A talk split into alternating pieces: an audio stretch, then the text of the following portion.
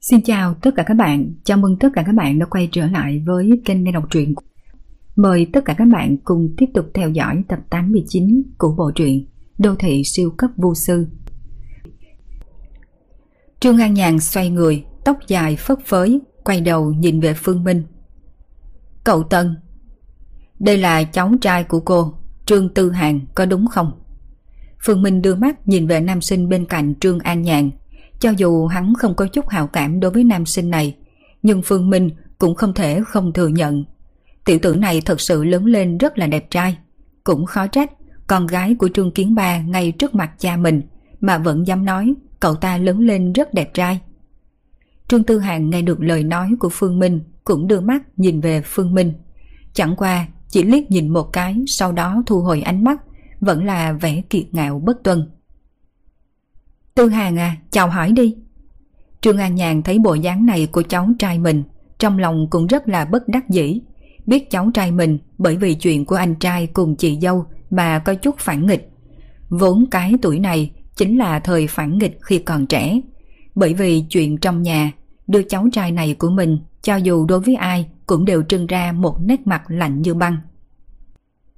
Không cần đâu, tôi chỉ muốn nói với cô, sau này cô nói với cháu trai của cô cách xa em gái tôi là Tần Tuyết xa xa một chút. Đây mới là điều mà Phương Minh muốn nói. Trương Tư Hàng này vừa nhìn liền nhận ra là một học sinh có vấn đề. Mặc dù em gái mình căn bản không có ấn tượng gì đối với Trương Tư Hàng, nhưng mà hắn nghĩ vẫn phải cảnh cáo một chút. Vừa nghe được lời nói của Phương Minh, Trương An Nhàn còn chưa kịp phản ứng, nét mặt của Trương Tư Hàng đã thay đổi trước vẻ mặt kiệt ngạo bất tuân liền biến mất, thay vào đó là lo lắng cùng nóng lòng giải bày, thậm chí cả khuôn mặt cũng đỏ hơn phân nửa. Ánh mắt của Phương Minh nhìn Trương Tư Hàng không nói thêm điều gì, xoay người rời đi. Chỉ để lại Trương An Nhàn cùng Trương Tư Hàng, cô cháu hai người đứng tại chỗ. Một lúc sau, Trương An Nhàn mới kịp phản ứng, liếc nhìn cháu trai mình mặt đỏ tới mang tai, trên mặt lộ ra dáng tươi cười, cố ý kéo dài âm thanh. À, thì ra là cháu yêu mến Tần Tuyết, nữ sinh có thành tích tốt nhất trường kia. Quan hệ gì với cô chứ? Phương Minh vừa đi, Trương Tư Hàn lại khôi phục vẻ kiệt ngạo bất tuân. Đương nhiên là không quan hệ với cô rồi, thế nhưng cô biết, ngày vừa mới rồi trên buổi họp phụ huynh, anh trai của Tần Tuyết đặt kiến nghị với giáo viên. Thành tích học tập của cháu quá là kém, phải chuyển cháu ra khỏi lớp 1.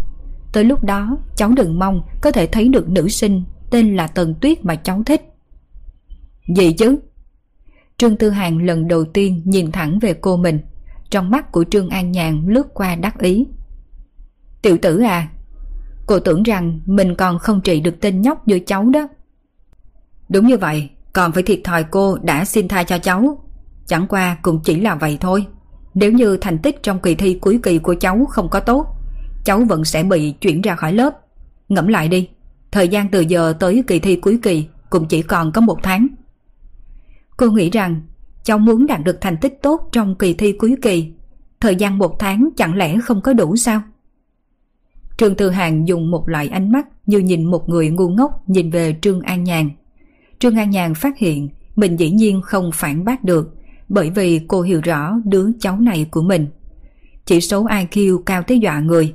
Năm ngoái đã thành công trở thành hội viên câu lạc bộ Mensa. Dựa vào chỉ số thông minh của cháu mình, muốn bảo trụ không bị loại, thật sự là chuyện quá đơn giản. Nếu như vẻn vẹn chỉ là như vậy cũng không có đủ, người ta thế nhân đứng đầu toàn trường. Nếu cháu muốn thu hút sự chú ý của người ta, vậy biện pháp tốt nhất là có thể đạt được thành tích trên cô bé. Chỉ có như vậy, cô bé nữ sinh gọi là Tần Tuyết kia mới có thể nhìn cháu bằng cặp mắt khác. Trương An Nhàn ân cần mê hoặc, nhưng mà Trương Tư Hàng căn bản không tiếp thu, trực tiếp hỏi. Cô, là muốn cháu yêu sớm sao? Chuyện này... Trương An Nhàn nghẹn lời, một lúc sau mới xấu hổ nói. Cô làm sao có thể muốn cháu yêu đương sớm được? Ý cô muốn nói là các cháu bây giờ có thể bồi dưỡng tình cảm với nhau. Đến lúc đó, hai người thi đậu cùng một trường đại học. Sau khi lên đại học, hai cháu muốn yêu đương thì đâu có ai ngăn cấm đâu. Lấy thành tích em gái nhà người ta, tương lai không phải là thanh hoa thì cũng là bắc đại. Đến lúc đó sợ rằng cháu không còn cơ hội rồi. Suy nghĩ một chút đi, nếu như cháu cũng nỗ lực học tập, đến lúc đó hai người là bạn học cùng lớp trung học phổ thông, lại cùng nhau thi đậu cùng một trường đại học. Đây là chuyện lãng mạn tới cỡ nào chứ? Trương Tư Hàng lạnh lùng liếc nhìn cô mình.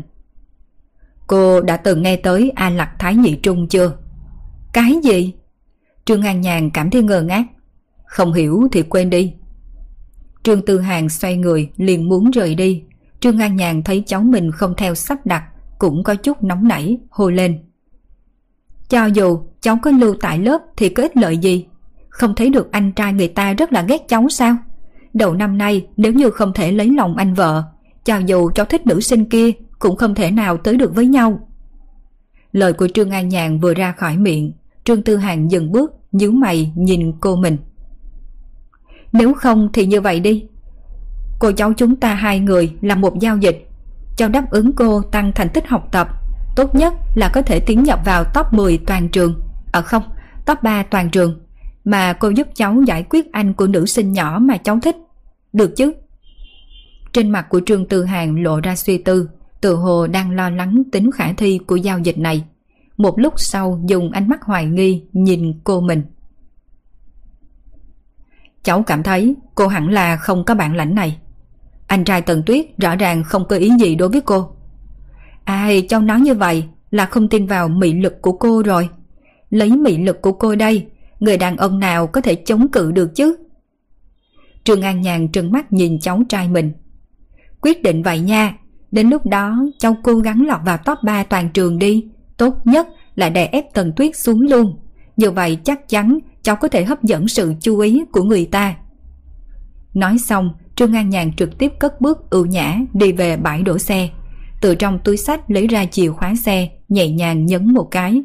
Một chiếc Audi A7 có biển số đỏ của thủ đô trực tiếp phát ra ánh sáng rực rỡ. Đối với Trương An Nhàn, sợ dĩ cô có thể cùng cháu mình làm ra dạng giao dịch như thế, cũng là bởi vì thái độ lạnh lùng của Phương Minh đối với cô, khiến cho lòng tự trọng của cô bị đả kích. Phải biết rằng, khi còn ở thủ đô, vô số đàn ông vây quanh cô mà cô không thèm ngó. Cô cũng không tin, ngay cả một tên oắt con mà cô không thể nào quyến rũ được. Chuyện hội phụ huynh đối với Phương Minh mà nói chỉ là một khúc nhạc đệm. Chỉ ít sau khi xác định em gái mình không có ấn tượng gì đối với Trương Tư Hàng. Học sinh có vấn đề này, hắn cũng yên lòng, liền tiếp tục đặt hết tâm trí vào bản thân lên chuyện làng du lịch. Thời gian một ngày lại một ngày trôi qua, có ngân hàng cho vay 10 triệu, làng du lịch cũng sắp hoàn thành, mà trong khoảng thời gian này, Phương Minh ngoại trừ quy hoạch ra một khu đất trồng cây ăn trái, hắn còn trồng rất là nhiều loại cây khác, cây liễu, cây trúc, thậm chí còn trồng lúa. Tận Dương à, cậu ngay cả lúa mà cũng trồng, vậy có phải liệu cậu còn định nuôi một số gà vịt heo? Ừ, lại trồng một ít rau dưa. Nếu thật như vậy, cậu có thể tự sản xuất tự tiêu thụ rồi, không cần phải đi mua. Dòng điệu của Lý Khả nói lời này không phải là khích lệ mà là cười nhạo. Theo hắn thấy Phương Minh là ăn no rửng mỡ. Đầu năm nay ra chợ mua gạo dễ biết bao nhiêu. Tự dưng lại phí công mấy mẫu đất ra làm ruộng. Còn không bằng trồng thêm vài cây ăn trái như vậy mới có lời. Dân coi đồ ăn như trời. Mà loại gạo này lại còn vô cùng quan trọng. Phương Minh mỉm cười, gieo hạt lúa giống trong tay xuống phía đất. Loại lúa này cũng không bình thường, đây là gạo yên chi, giá của nó trên thị trường hẳn phải hơn 200 tệ một cân. Gạo yên chi, sao nhìn giống hạt dưa? Lý Khả sau khi học đến trung học phổ thông thì ngừng đi học. Muốn nói cái gì bốn tác phẩm nổi tiếng, hắn cũng chỉ xem qua Thủy Hử cùng Tam Quốc diễn nghĩa. Hơn nữa cũng chỉ xem vài đoạn đầu. Về phần Hồng Lâu Mộng còn chưa từng đụng tới, càng không biết trong Hồng Lâu Mộng ngay cả cổ mẫu đều liên tiếp ăn gạo yên chi. Gạo yên chi còn được xưng là gạo cống, lúc đầu sinh ra từ Hà Bắc. Trên thị trường, giá cao nhất đạt tới 4.000 tệ một cân, kém nhất cũng phải là hơn trăm tệ một cân.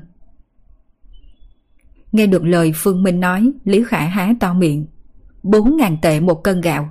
Đây là gạo sao? Đây là ăn tiền mới đúng. Chẳng qua, dựa theo ghi chép ở địa phương đó, gạo Yên Chi chân chính kỳ thật đã tuyệt tích. Gạo Yên Chi hiện nay chẳng qua là bồi dưỡng ra một giống khác. Nếu là gạo Yên Chi thật, dựa theo ghi chép bên trong hồng lâu mộng, cho dù hâm lại ba lần cũng không có bị rửa. Rất nhiều chuyên gia nông nghiệp nghi ngờ vì sao gạo Yên Chi lại tuyệt tích, nhưng Phương Minh là từ trong miệng của sư phụ biết nguyên nhân. Gạo Yên Chi sinh ra tại Hà Bắc, huyện Phong Nam. Vào niên đại đó, huyện Phong Nam có long mạch. Gạo Yên Chi này hấp thu long mạch chi khí mới hình thành cảm giác cùng hương vị riêng biệt. Nói cách khác, muốn trồng gạo Yên Chi nhất định phải có long mạch chi khí. Chỉ là sau theo long mạch di động đã không có long mạch chi khí, gạo Yên Chi này đương nhiên cũng liền tuyệt tích. Trên đời này, long mạch khó tìm tới mức nào chứ? 3 năm tầm long, 10 năm điểm huyệt cũng không phải là một cách nói khuếch đại. Mà nếu như vận khí tốt phát hiện ra long mạch, lại có mấy vị thầy phong thủy nguyện ý lấy ra trồng lúa. Theo suy nghĩ của những thầy phong thủy kia, đây là phí của trời.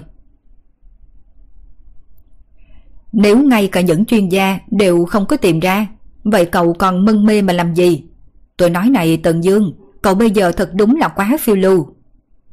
Nghe được những lời này, Phương Minh cười một tiếng. Phiêu lưu hay không, đợi sau khi loại gạo này ra đời thì biết thôi. Thời gian 3 tiếng, tất cả những hạt giống này đều được Phương Minh gieo trồng. Trồng lúa không giống trồng rau dưa.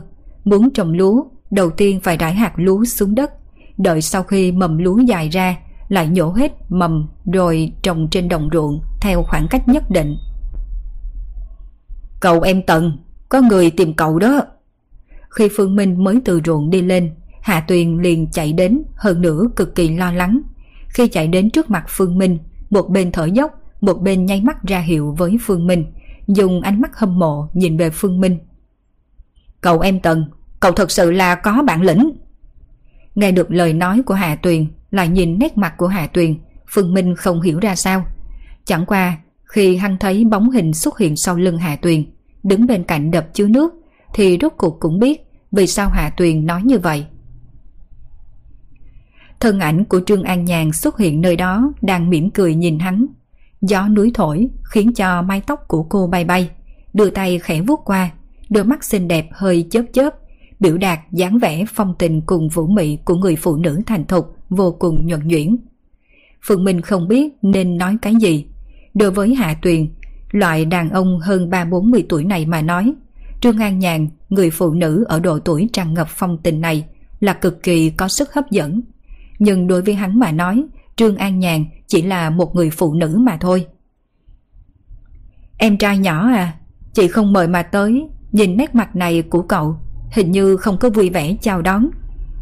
Trương An Nhàn nhíu nhíu mày, mang trên mặt vẻ tan nát cõi lòng. Bộ dáng này khiến cho Hà Tuyền nhìn mà cảm thấy không đành lòng. Nhưng Phương Minh thì có mắt không trọng. giả trang điềm đạm đáng yêu.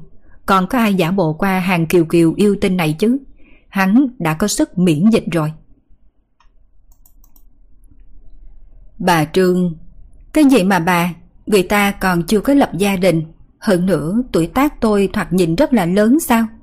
Tôi chỉ mới 30 thôi, cậu phải gọi tôi là chị nhỏ đó. Trương An Nhàn cắt đứt lời nói của Phương Minh, dùng nét mặt ưu oán nhìn về Phương Minh. Cô Trương, xin hỏi cô tìm tôi có chuyện gì? Nét mặt Phương Minh nghiêm túc, đối phó với loại phụ nữ như Trương An Nhàn, hắn đã có kinh nghiệm. Đây là kinh nghiệm thu được khi đối phó với hàng kiều kiều. Đó chính là mặc kệ đối phương trưng ra biểu tình ưu oán ra sao, chính mình chỉ cần nói xong những lời cần nói là được rồi. Quả nhiên, thấy Phương Minh không ăn bộ này, Trương An Nhàn biểu môi nói. Tìm em Tần, khẳng định là có chuyện rồi. Cậu em Tần đây thật đúng là lợi hại, tuổi nhỏ như vậy mà đã có thể xây dựng một làng du lịch, thật đúng là tuổi trẻ tài cao. Phương Minh không tiếp lời, chỉ vẫn bình tĩnh nhìn Trương An Nhàn. Hắn biết người phụ nữ này tìm đến hắn tuyệt đối không chỉ vì khen hắn. Cậu em Tần, sau khi chị tìm hiểu về cậu, thì phát hiện ra một điểm rất là thú vị. Đó chính là trước khi bị rắn độc cắn, em trai nhỏ chỉ là con trai của một gia đình nghèo khó rất bình thường. Nhưng từ sau khi bị rắn độc cắn, thế nhưng hành động vĩ đại không ngừng. Đầu tiên là nhận thầu đập chứa nước, hiện nay là làm làng du lịch. Cả người như biến thành một con người khác. Lúc nói lời này, ánh mắt của Trương An Nhàn vẫn nhìn chăm chú biểu tình trên mặt của Phương Minh. Bởi vì cô muốn biết nét mặt Phương Minh sẽ có biến hóa ra sao. Thật ra vài ngày trước, cô đã vận dụng quan hệ tìm người điều tra một chút tin tức cùng tư liệu về Tần Dương. Kết quả lại phát hiện ra một điểm rất thú vị. Tần Dương ngay lúc này cùng Tần Dương của trước kia có thể nói là chênh lệch vô cùng lớn. Trước khi bị rắn độc cắn, Tần Dương chỉ là con nhà nghèo, sớm biết lo liệu việc nhà, cũng không được đi học. Dựa vào làm việc vặt để chăm sóc cho em gái, cũng không có tài hoa hay là nổi bật gì. Thế nhưng, từ sau khi bị rắn độc cắn, hành động của Tần Dương liền rất là quái dị. Đầu tiên, để em gái mình đi học ở trường phổ thông tư lập. Điểm này còn có thể dùng kém kiến thức, bị mấy giáo viên trường tư thuộc thuyết phục để giải thích. Như vậy chuyện sau đó dùng tiền nhận thầu một đập chứa nước bị bỏ hoang này thật khiến cho người ta không thể nào tưởng tượng được. Một người gia cảnh bần hàng, ngày bình thường có một khối tiền cũng hận không thể nào biến thành hai khối để nuôi em gái. Đột nhiên tiêu 5 ngàn nhận thầu một đập chứa nước không có tác dụng. Loại chuyện này nếu như không phải tận mắt nhìn thấy, ai sẽ tin tưởng. Nhưng mà quỷ dị hơn là ngay sau khi Tần Dương nhận thầu đập chứa nước, đập chứa nước khô hạn nhiều năm, đột nhiên có nước.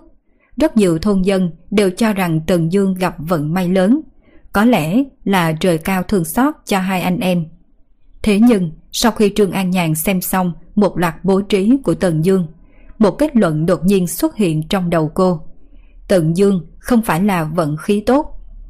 Từ nhận thầu đập chứa nước đến trồng cây, đến xây dựng làng du lịch, từng bước từng bước giống như được lên kế hoạch từ trước. Hơn nữa mấu chốt nhất, một tiểu tử nghèo dĩ nhiên có thể xoay vòng được một lượng vốn lớn như vậy. Đây quả thực là một chuyện không thể nào tưởng. Trương An Nhàn trước đây đi học thì thích xem phim võ hiệp. Cô đột nhiên cảm thấy Tần Dương thật giống như vốn là một tiểu tử võ công yếu ớt cái gì cũng không biết. Đột nhiên vận may kéo tới nhặt được một quyển bí tịch võ công hoặc là được cao thủ võ lâm truyền thụ nội lực. Cả người cái chép vượt long môn, thoáng cái đã trở thành cao thủ hàng đầu. Thế nhưng đây là xã hội hiện thực, cũng không phải võ hiệp hư cấu. Hơn nữa cũng không có cái gì mà bí tịch võ công. Vậy rốt cuộc điều gì khiến cho Tần Dương thay đổi lớn như vậy? Một người con nhà nghèo, trong nội tâm đều sẽ có một loại cảm giác tự ti. Lúc đối diện với người khác, ánh mắt luôn có chút né tránh, không dám nhìn thẳng vào mắt người khác. Thế nhưng cô phát hiện ra, Tần Dương này không có. Từ lần đầu tiên gặp mặt, ánh mắt Tần Dương vẫn luôn rất là trong suốt, cũng không có chút né tránh. Loại ánh mắt này căn bản không giống như người nhà nghèo. Cũng không phải Trương An Nhàn khinh thường con của người ta, nhưng mà trên thực tế chính là như vậy. Chuyện này rất giống con trai của một người nghèo khổ, từ trên núi đi tới thành phố lớn Phùng Hoa. Nếu như gặp được một cô gái đẹp đi tới hỏi đường, người con trai này hơn phần nửa không dám nhìn thẳng vào mắt của cô gái kia. Cho dù là đột nhiên phất nhanh, không trải qua một đoạn thời gian thay đổi, loại hành động dựa vào bản năng tâm lý này cũng sẽ không thay đổi. Đúng là có phát hiện này, Trương An Nhàn đột nhiên phát hiện cô ngược lại có chút tò mò đối với Tần Dương, do đó mới có chuyến đi này, cũng mới có một lần trao đổi vừa rồi. Nghe xong lời nói của Trương An Nhàn, trên mặt Phương Minh không có bất kỳ biến hóa nào. Trên thực tế trước khi bắt đầu kế hoạch khai phá khu du lịch, hắn đã nghĩ qua nhất định sẽ có người hoài nghi tại sao hắn lại có thay đổi lớn tới như vậy. Có điều chỉ cần chính hắn không có lộ ra, không ai có thể đoán được nguyên nhân. Cho nên đối mặt với lời chất vấn của Trương An Nhàn, hắn đã sớm chuẩn bị tâm lý cùng biện pháp trả lời. Bị rắn độc cắn một cái, sau khi tỉnh lại lần nữa, cảm giác dường như tâm cảnh của chính mình đã thay đổi. Cũng giống như một câu nói từ thời cổ xưa kia. Đại nạn không chết, tất có hậu phúc. Nét mặt của Phương Minh bình tĩnh, Chẳng qua trả lời xong, sau đó lại hỏi tiếp. Cô Trương đến nơi này của tôi, không phải chỉ là muốn nói với tôi điều này đi. Dĩ nhiên là không rồi. Trong đôi mắt xinh đẹp của Trương An Nhàn lóe lên tia sáng, đảo qua toàn bộ phong cảnh của núi non này. Được xem như là một làng du lịch, ngoại trừ hệ thống thiết bị tốt, kỳ thực quan trọng nhất là tuyên truyền. Chỉ có tuyên truyền đúng chỗ mới có khả năng hấp dẫn được du khách, tôi nói có đúng không? Phương Minh nhíu mày, Trương An Nhàn điểm này nói không sai. Một làng du lịch quan trọng nhất là tuyên truyền, bởi vì vị trí của làng du lịch đều tương đối hẻo lánh. Nếu như tuyên truyền không đúng chỗ, người khác căn bản cũng không biết có một nơi như vậy. Đã quên nói cho cậu biết về công việc của chị đây. Chị đây làm việc ở đài phát thanh, quen biết không ít minh tinh màn ảnh. Chị đây có thể giúp cho cậu tìm những minh tinh tuyên truyền. Có những minh tinh này tuyên truyền rồi, đến lúc đó cậu lại mời một số người nổi tiếng trên mạng đến chụp ảnh quay phim. Sau đó thì up lên trên mạng. Khẳng định có thể hấp dẫn một lớp du khách tới nơi này. Trên mặt của Phương Minh lộ ra suy tư.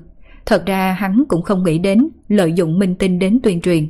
Đương nhiên, sợ dĩ không nghĩ tới là vì chi phí mời minh tinh cũng không có thấp. Tại thời đại con người thích vui chơi này, tuy rằng mọi người đều thỏa mạ các minh tinh, luôn phải thu một mức giá trên trời mới chịu đóng phim.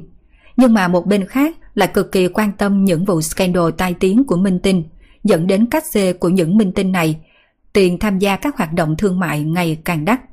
Nói không khoa trương, coi như là một người hơi nổi tiếng trên mạng qua đây một chuyến, đều phải trả vài chục ngàn tiền xuất hiện, còn phải bao vé máy bay đi về. Nếu như người nổi tiếng trên mạng có hơn một triệu fans, đó chính là chừng trăm ngàn tiền xuất hiện, còn phải là chuẩn bị khoan hạng nhất. Về phần minh tinh sao, vậy thì càng không cần nói. Có chị đây ra mặt, những minh tinh này chắc chắn sẽ nể tình qua đây chơi một chuyến. Đương nhiên, cậu chỉ cần bao phí đi lại thì tốt rồi. Cậu đừng nói chỉ có chút tiền này mà cậu cũng liếng tiếc. Trương An Nhàn thấy trên mặt của Phương Minh có vẻ suy ngẫm thì cô tiếp tục nói. Phương Minh ngẩng đầu nhìn về Trương An Nhàn. Cô muốn gì ở tôi? Không thể có cái bánh tự nhiên từ trên trời rơi xuống. Mình và người phụ nữ trước mặt này cũng không có quan hệ gì. Cái gọi là đưa lễ tới tất có chuyện cần nhờ vả. Đối phương làm như vậy tất nhiên là có mục đích. Em trai nhỏ nói lời này thật là khiến cho chị thương tâm. Chị chỉ là cảm thấy cậu hợp ý chị, cho nên mới muốn giúp cậu một chút thôi. Nào có cần cái gì từ cậu chứ? Hơn nữa cậu nghĩ cậu có thể cho chị chỗ tốt gì? Lúc Trương An Nhàn nói lời này, ngón tay còn dí lên trên trán của Phương Minh. Chẳng qua, Phương Minh trực tiếp tránh né, vẻ mặt nghiêm nghị đáp. Nói tiếng người đi. Trương An Nhàn đang định nói mấy lời trong nháy mắt nuốt xuống bụng, mang trên mặt biểu tình u oán, hất hất lọn tóc rồi tiếp tục lên tiếng. Được rồi, yêu cầu của tôi cũng rất đơn giản. Cháu trai tôi không phải rất thích em gái cậu sao? Tôi hy vọng cậu không nên... Không thể nào. Phương Minh không đợi cho Trương An Nhàn nói cho hết câu liền cự tuyệt. Em trai nhỏ, cậu nghe tôi nói hết đi. Ý của tôi là mấy đứa nhỏ biết yêu đương là chuyện rất bình thường. Ngược lại ở cái tuổi này, có chúng ta nhìn chăm chăm cũng sẽ không xảy ra chuyện gì. Coi như bồi dưỡng tình cảm, nếu thật sự có duyên phận, vậy sau này sẽ có tình cảm giống như thanh mai trúc mã, khiến người ta hâm mộ tới nhường nào chứ. Ánh mắt của Phương Minh nhìn chăm chăm Trương An Nhàn, nhìn tới mức trong lòng của cô đều có chút sợ hãi, vẻ mặt trở nên không được tự nhiên, mạnh mẽ chống đỡ nói. Em trai à, cậu đừng có nhìn chị như vậy, chị đây sẽ cảm thấy xấu hổ đó. Em gái tôi không thể nào coi trọng cháu trai cô. Cô đừng mơ tưởng thêm, chuyện này không còn gì để bàn. Nếu còn để cho tôi biết cháu trai cô quấn quýt lấy em gái tôi, tôi sẽ đánh gãy chân của cậu ta. Nói xong lời này, Phương Minh xoay người muốn rời đi. Nè, tôi nói cậu đó, cái người này, sao có phản ứng lớn như vậy chứ? Đều nói huynh trưởng như cha, tôi biết cậu đối với em gái cậu như con gái. Nhưng cũng không thể nói em gái cậu cả đời này đều không lấy chồng có đúng không? Hướng chi, cháu trai tôi chỉ là thầm mến. Thầm mến lại không có phạm pháp. Hơn nữa, cậu còn có thể đến trường học quan sát cẩn thận mà. Trương An Nhàn hướng về bóng lưng của Phương Minh hô lên. Phương Minh dừng bước nhưng còn không có xoay người. Mấy đứa nhỏ ở độ tuổi này dễ dàng tới thời kỳ phản nghịch nhất. Hơn nữa, đứa bé phản nghịch không chừng sẽ làm ra chuyện gì. Như vậy ngược lại càng không dễ rồi. Bởi vì cái gọi là ngăn không bằng khai thông. Chỉ cần cậu đừng để em gái cậu cố ý xa lánh cháu trai tôi là được rồi. Hoặc là cậu tự như xem không biết là được. Coi chúng ta nhìn chăm chăm cũng sẽ không xảy ra chuyện gì. Chẳng lẽ cậu không có lòng tin em gái cậu tuyệt đối sẽ không động lòng với cháu trai tôi, cho nên mới lo lắng như vậy.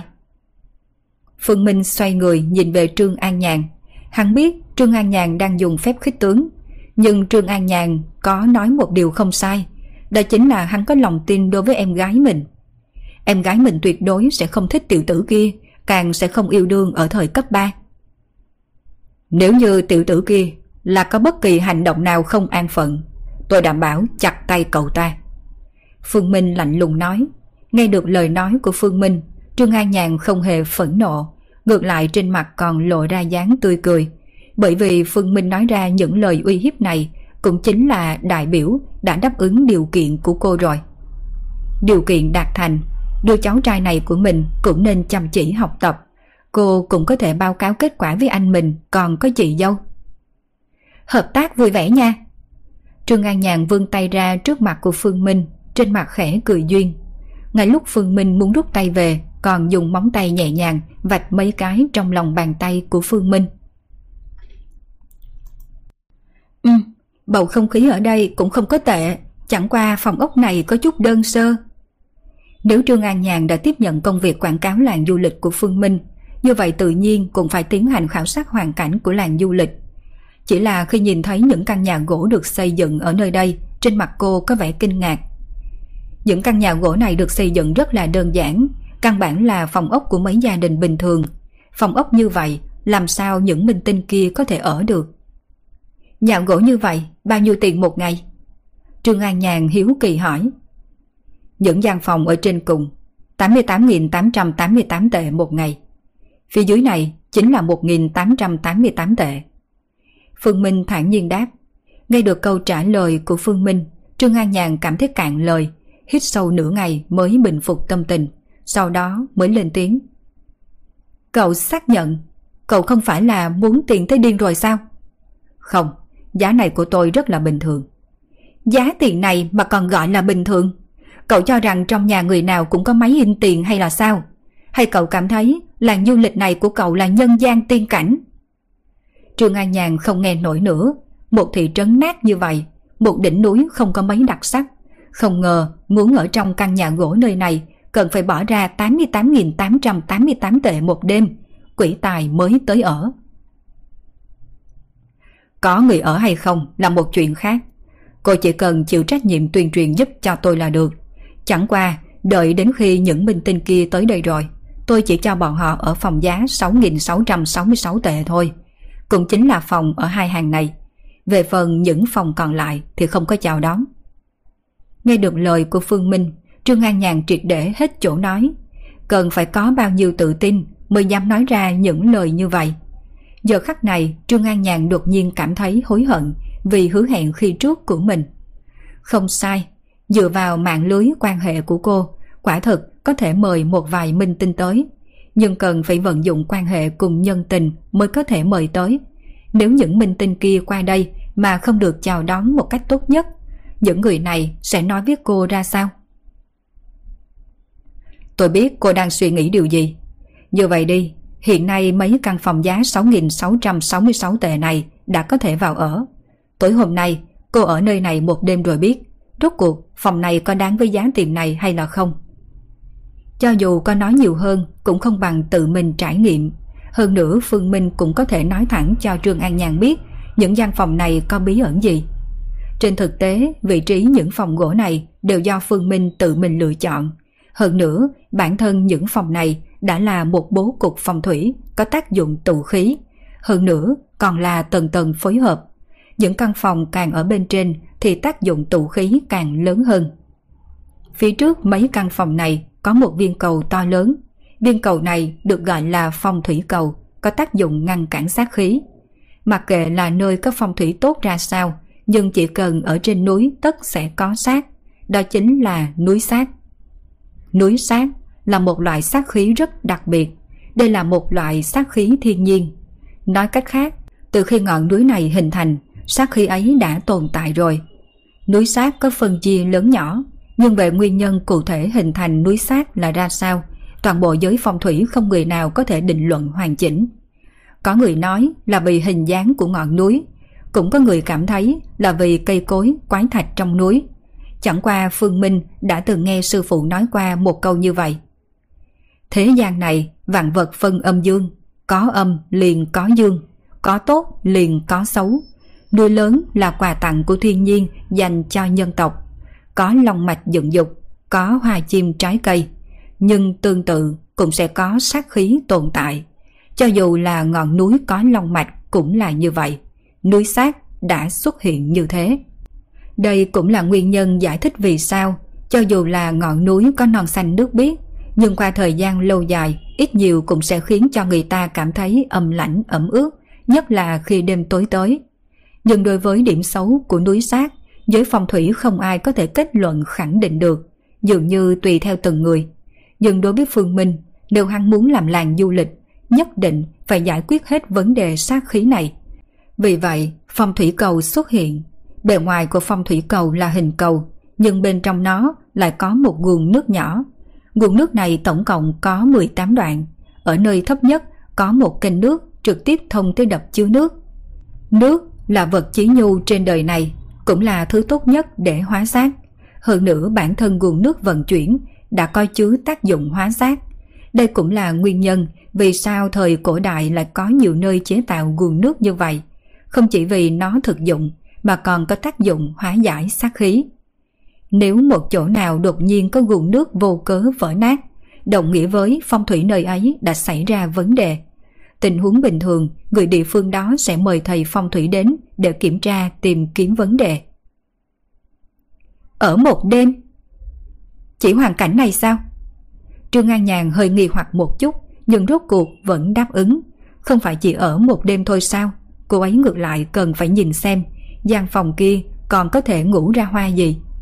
Bởi vì phải ở chỗ này nên đương nhiên Trương An Nhàn cũng phải ăn ở đây luôn. Mà kinh ngạc đầu tiên của cô tới từ bữa cơm này. Cô thề đây là bữa cơm ngon nhất mà cô từng ăn. Khắp nơi trên toàn quốc, có món ngon gì mà tôi chưa từng ăn? Mà tôi cũng đã ăn đồ ăn do vô số đầu bếp nổi tiếng làm. Vậy mà đồ ăn riêng, vậy mà đầu bếp ba sao Michelin làm tôi đều đã ăn thử. Nhưng mà vì sao tôi lại cảm thấy mấy món ăn ấy còn không có ngon bằng nồi canh cá trích đậu hũ đơn giản ngay trước mặt này chứ? Một bữa cơm tối này cũng là bữa cơm tối mà Trương An Nhàn ăn no nhất. Chính cô tận mắt nhìn thấy Phương Minh làm những món ăn này. Cá câu được từ trong đập chứa nước, gia vị cũng đều là những gia vị thường dùng, giá rất rẻ. Nhưng vì sao mùi vị của đồ ăn lại ngon đến như vậy? Thậm chí chỉ riêng bữa cơm này cô đã cảm thấy nó đáng giá hơn 1.000 đồng. Nếu nói như vậy, vậy phòng ở giá 1.888 tệ kia một đêm không tính là thái quá. Tiền phòng ở không bao gồm tiền cơm ba bữa. Dường như nhận ra suy nghĩ trong lòng của Trương An Nhàn, Phương Minh trực tiếp nói. Trương An Nhàn trợn to mắt, dừng chân mà không bao gồm ăn uống. Đây là lần đầu tiên cô nghe được có làng du lịch như vậy. Lẽ nào muốn ăn cơm thì phải chi thêm tiền sao? Cô đoán không sai, nếu muốn ăn cơm, thật sự phải trả tiền riêng. Tất cả nguyên liệu nấu ăn đều phải tự kiếm. Chỗ tôi có cung cấp cần câu. Cá được câu lên, thống nhất bán với giá 200 tệ nửa ký. Đến lúc đó tôi sẽ đưa bản giá ra cho mọi người tham khảo. Cậu đó, thật sự là người chỉ biết có tiền thôi. Im lặng một lát Trương An Nhàn không biết phải nói ra sao Cuối cùng sau khi ném ra những lời này, cô trực tiếp đứng lên muốn rời đi. Chẳng qua sau khi đi mấy bước, cô lại dừng lại hỏi.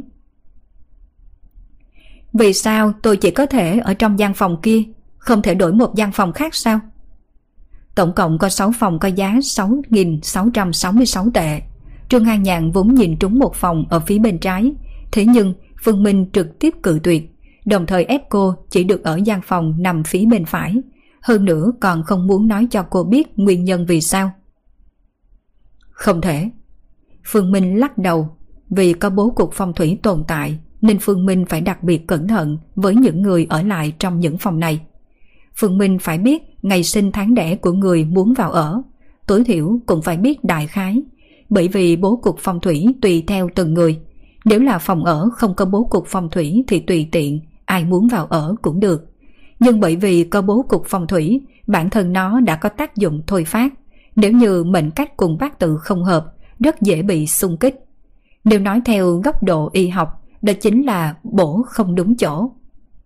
Thật giống như một người thiếu vitamin C, nhưng lại liều mạng bổ sung vitamin B, không chỉ làm chuyện toi công, mà còn có thể khiến vitamin trong cơ thể mất thăng bằng, cuối cùng tạo thành vấn đề khác.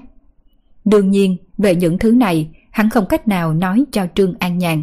Thậm chí, hắn cũng đã chuẩn bị làm một văn bản, bên trong sẽ viết phòng nào hợp với người cầm tin gì, bác tự ra sao để vào ở. Giả thần giả quỷ, ở lại nơi này của cậu chẳng có cảm giác như đang làm khách, mà giống như thiếu nợ cậu hơn. Trương An Nhàn biểu môi đi tới nhà gỗ thuộc về cô. Thiết bị được lắp đặt bên trong nhà rất là đơn giản. Một cái giường lớn cùng hai cái ghế, ngoài ra cũng chỉ có một nhà vệ sinh. Ngay cả thuốc đuổi mũi cũng không có, màn lụa cũng không, không biết buổi tối ngủ ở đây có bị côn trùng cắn chết hay là không chứ. trường An Nhàn kiểm tra khắp gian phòng một lần nữa, bản thân lại càng thêm tức, muốn đi tìm Phương Minh tính sổ, nhưng suy nghĩ một chút, rốt cuộc vẫn không rời khỏi căn nhà. Thôi quên đi, chấp nhận ở một đêm. Đáng chừng hiện nay cậu ta còn chưa chuẩn bị tốt hết mọi thứ. Có nhiều thứ còn chưa có làm. Tự mình an ủi một phen, Trương An Nhàn nằm trên giường. Ngoài dự liệu của cô, không ngờ chiếc giường này cực kỳ mềm mại, thoải mái. Nằm trên giường chơi điện thoại di động khiến cho cô cực kỳ mãn nguyện. Là một người phụ nữ thành phố, rất ít khi Trương An Nhàn đi ngủ trước 12 giờ. Vậy mà không ngờ hôm nay chỉ mới nằm trên giường chơi điện thoại nửa tiếng đồng hồ. Cảm giác buồn ngủ đã xông tới. Sau đó ngay cả video đang được mở trên điện thoại cũng quên tắt, trực tiếp ngủ thiếp đi. Một giấc ngủ không mộng mị. Khi tia sáng mặt trời chiếu vào căn nhà, Trương An Nhàn chợt bừng tỉnh. Xong rồi, vì sao mình lại ngủ thiếp đi? chắc chắn trên người mình toàn là vết mũi cắn rồi. Từ trên giường nhảy dựng lên, Trương An Nhàn kiểm tra khắp thân thể một lần. Kết quả phát hiện trên người mình không có chỗ nào bị mũi đốt. Mà cũng đúng lúc này cô mới phát hiện ra. Không ngờ bản thân mình có thể ngủ suốt 12 giờ. Ừ, vì sao mình không cảm thấy mệt mỏi chứ? Nếu một người ngủ quá lâu, ngay khi rời giường sẽ cảm thấy cả người mệt mỏi bình thường cần nửa giờ mới có thể tỉnh táo lại được. Vậy mà Trương An Nhàn phát hiện ra, thời khắc này cô vô cùng tỉnh táo, hơn nữa còn cảm thấy vô cùng thoải mái. Loại cảm giác thoải mái sảng khoái dễ dàng như vậy, suốt mấy năm qua cô chưa từng cảm nhận được, bởi vì chất lượng giấc ngủ của cô thật là không khá lắm. Cửa gỗ bị đẩy ra, bóng dáng Phương Minh xuất hiện nơi cửa, nhìn Trương An Nhàn còn đang ngây người. gian phòng này có đáng tiền không? Hắn cười hỏi. Ừ, chuyện này... Trương An Nhàn bị giọng nói của Phương Minh dọa cho sợ hết hồn. Nhưng ngay sau đó trên mặt lộ ra suy tư, nghiêm túc tự hỏi vấn đề Phương Minh đặt ra. Phòng này có đáng giá 6.000 đồng hay không? Rốt cuộc, Trương An Nhàn cho ra đáp án. Dĩ nhiên là có rồi. Nguyên nhân rất là đơn giản. Hiện nay, con người phải chịu áp lực cuộc sống quá là lớn. Cho dù là người có tiền hay là người không có tiền, Cô đã gặp rất là nhiều người thành công, kể cả những minh tinh có quan hệ tốt với cô. Chất lượng giấc ngủ của những người này đều không tốt, thậm chí còn có người phải dựa vào thuốc ngủ mới đi vào giấc ngủ được. Nếu để cho bọn họ tiêu mấy ngàn đồng để đổi lấy một giấc ngủ ngon, những người này tuyệt đối sẽ không do dự. Nói cho cùng, đối với những con người thành công còn có mấy minh tinh kia, mấy ngàn đồng thật sự không coi vào đâu. Thời gian như thoi đưa, toàn bộ làng du lịch đã gần xây dựng xong, mà Tần Tuyết cũng kết thúc năm học đầu tiên ở trường trung học phổ thông. Trước sau như một, Tần Tuyết vẫn là học sinh đứng nhất toàn trường. Chỉ là lần này điểm của cô bé không hơn người xếp hạng 2 nhiều lắm, chỉ chênh lệch 30 điểm. Mà người xếp hạng 2 này không phải ai khác, mà chính là cháu trai của Trương An Nhàn, Trương Tư Hàng. Nha, không phải người nào đó nói có thể đuổi kịp và vượt qua thành tích của cô bé sao? Vì sao lại kém nhiều điểm như vậy? Trương Tư Hàng nghe lời cô mình nói khóe miệng co quắp. Một tháng rưỡi này, cậu đã điên cuồng học tập không nghỉ ngơi dù là một khoảnh khắc. Vốn cho rằng nhất định cuối kỳ này bản thân có thể đuổi kịp Tần Tuyết. Hơn nữa, vì sợ bản thân sẽ vượt lên trước Tần Tuyết khiến cho lòng tự trọng của Tần Tuyết bị tổn thương. Cậu còn cố ý làm sai hai đề. Xong, ngay khoảnh khắc khi có bản điểm, ngoài trừ cười khổ ra, cậu cũng chỉ có thể cười khổ. Thật sự có chút bội phục, bản thân mình không biết lấy tự tin từ đâu. Không phải là vì cháu sợ vượt qua Tần Tuyết, khiến cho Tần Tuyết buồn hay là sao chứ? Đương nhiên, ngoài miệng Trương Tư Hàng vẫn không phục, xào xào nói. Thôi đi, không thể áp đảo được cô gái nhỏ kia thì cứ nhận đi. Chẳng qua cô gái nhỏ này thật là quá ưu tú rồi. Lần này ánh mắt của cháu đúng là không tệ nha. Nếu cháu có thể bắt được cô gái nhỏ này vào tay, cô tán thành hai tay hai chân. Mấy ngày nay, Trương An Nhàn cũng đã liên hệ với Tần Tuyết, lại ở chung cùng nhau mấy ngày, cô rất là ưa thích Tần Tuyết. Đây là một cô bé thông tuệ và hiểu chuyện, hơn nữa còn có vẻ ngoài xinh đẹp, là một tiểu mỹ nhân bại hoại. Một cô em gái như vậy, không hiểu tại sao lại có người anh trai như thế chứ. Nghĩ đến anh trai Tần Tuyết là Tần Dương, Trương An Nhàn lẩm bẩm một câu, mang trên mặt vẻ bất mãn. So với Tần Tuyết, Tần Dương thật sự có thể tính là một tảng đá trong hầm cầu vừa thối vừa cứng. Cô à, cô nói gì? À cô đâu có nói gì đâu. Cô chỉ nói nếu cháu muốn ôm mỹ nhân về nhà, phải vượt qua tảng đá lớn bày ngay trước mặt cháu. Là anh trai của Tần Tuyết đó. Cậu ta không phải là người tốt đẹp gì đâu. Nghe thấy cô mình nhắc tới anh trai của Tần Tuyết, Trương Tư Hàng cũng nghĩ đến tình cảnh ở sân trường khi mình nhìn thấy anh trai Tần Tuyết. Ánh mắt của anh ấy khiến cho cậu cảm thấy hơi sợ rồi. Ừ, hiện à, hiện nay là thời đại tự do yêu đương mà, anh ấy cũng không thể... Trương An Nhàn cắt đứt lời của cháu trai. Thời đại tự do yêu đương, cháu có thể xếp vào dạng yêu sớm rồi đó. Nói chung, một lát nữa cháu cứ hành sự theo hoàn cảnh là được. Một miệng phải ngọt một chút. Có câu nói, đưa tay không đánh người mặt cười. Cho dù Tần Dương có bất mãn với cháu ra sao, cũng sẽ không phát hỏa ngay trước mặt cháu đâu. Hai cô cháu Trương An Nhàn cùng Trương Tư Hàn cùng đi vào làng du lịch. Hai tay của Trương Tư Hàn cầm theo một hộp quà, ánh mắt nhìn xung quanh, trên mặt có vẻ kinh ngạc. Cô à, đây đều là của anh trai Tần Tuyết làm sao? Không sai. Nhưng không phải nhà của Tần Tuyết rất là nghèo khó ư. Trên mặt của Trương Tư Hàn mang theo vẻ không hiểu. Gia đình của Tần Tuyết rất là nghèo. Điều này tất cả bạn học trong lớp đều biết. Hơn nữa ngày bình thường, Tần Tuyết ở trường cũng rất là tiết kiệm. Căn bản không hề mua đồ ăn vặt hay là đồ uống gì. Là nhà giàu mới nổi. Nhà giàu mới nổi đó, cháu có biết chưa? Có lẽ nghĩ tới thái độ của Tần Dương đối với mình, Trương An Nhàn lập tức tức giận trả lời một câu. Thời gian hơn một tháng này, có người phụ nữ kiều mỹ như cô ở đây, nhưng không ngờ tên Tần Dương kia không hề quan tâm để ý tới cô một chút nào. Cô không trở về thủ đô làm việc, mà ở lại đây lâu như vậy làm gì? Trương Tư Hàng đột nhiên nghĩ tới, lúc cô trở lại chỉ nói được nghỉ định kỳ, cũng chỉ ở nhà một tuần thôi, nhưng hiện nay cô đã ở đây gần 2 tháng rồi. Còn không phải do cha mẹ của cháu quá không đáng tin sao? Nó là xuất ngoại đi chơi một tuần, kết quả vui đến quên cả trời đất.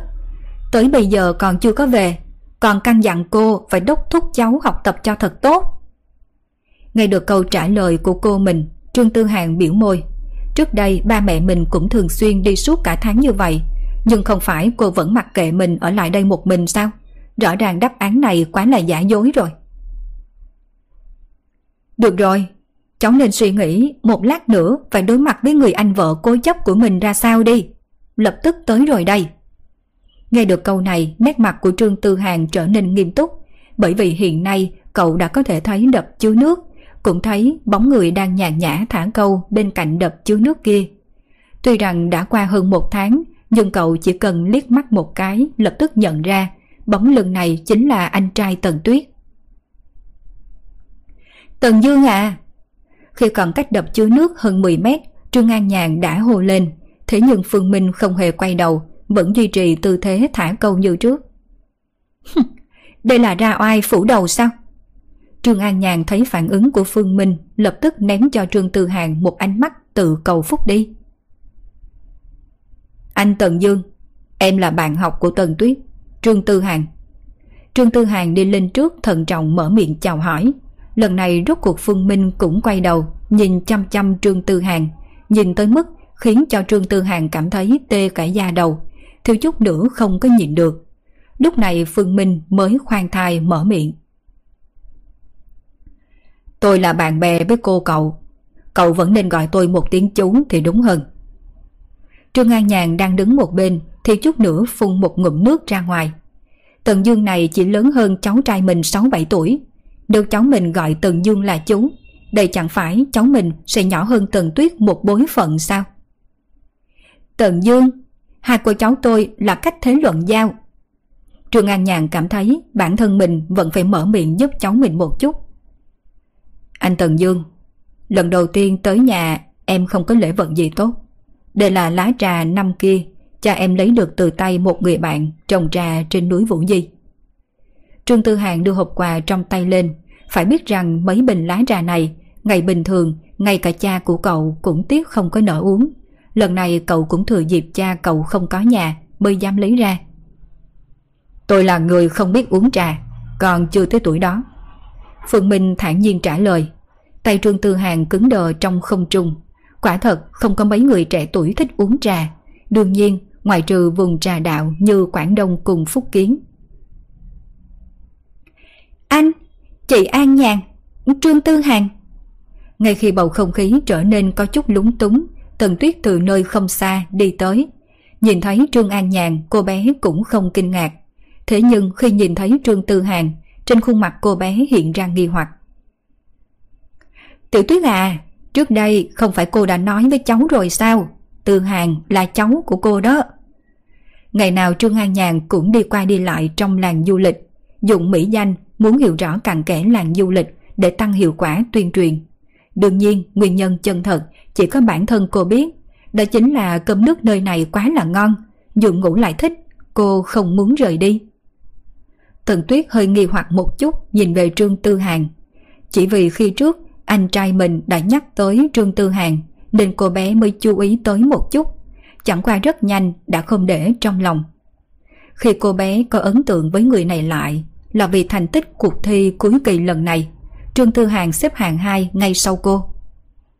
Chào bạn học Tần Tuyết. Thấy Tần Tuyết xuất hiện, nét mặt của Trương Tư Hàng có chút kích động, muốn đi lên bắt chuyện. Chẳng qua vào lúc này đột nhiên giọng nói của Phương Minh vang lên. Trong ruộng lúa gần đây tương đối nhiều cỏ dại. Tiểu tuyết à, chúng ta đi vào ruộng lúa làm cỏ đi. Nghe được lời nói của Phương Minh, Trương Tư Hàng gấp gáp. Nữ sinh viên xinh đẹp như Tần Tuyết làm sao có thể làm công việc vất vả như vậy được. Lập tức vội vàng vỗ ngực nói. Anh Tần Dương à, hay là để em đi với anh đi, dù sao em cũng đang rảnh rỗi. Như vậy thì không tốt đâu, dù gì cậu cũng là khách mà. Phương Minh có chút do dự nhìn về Trương Tư Hàng. Dạ không có chuyện gì đâu. Cô của em thân thiết với anh Tần Dương như vậy.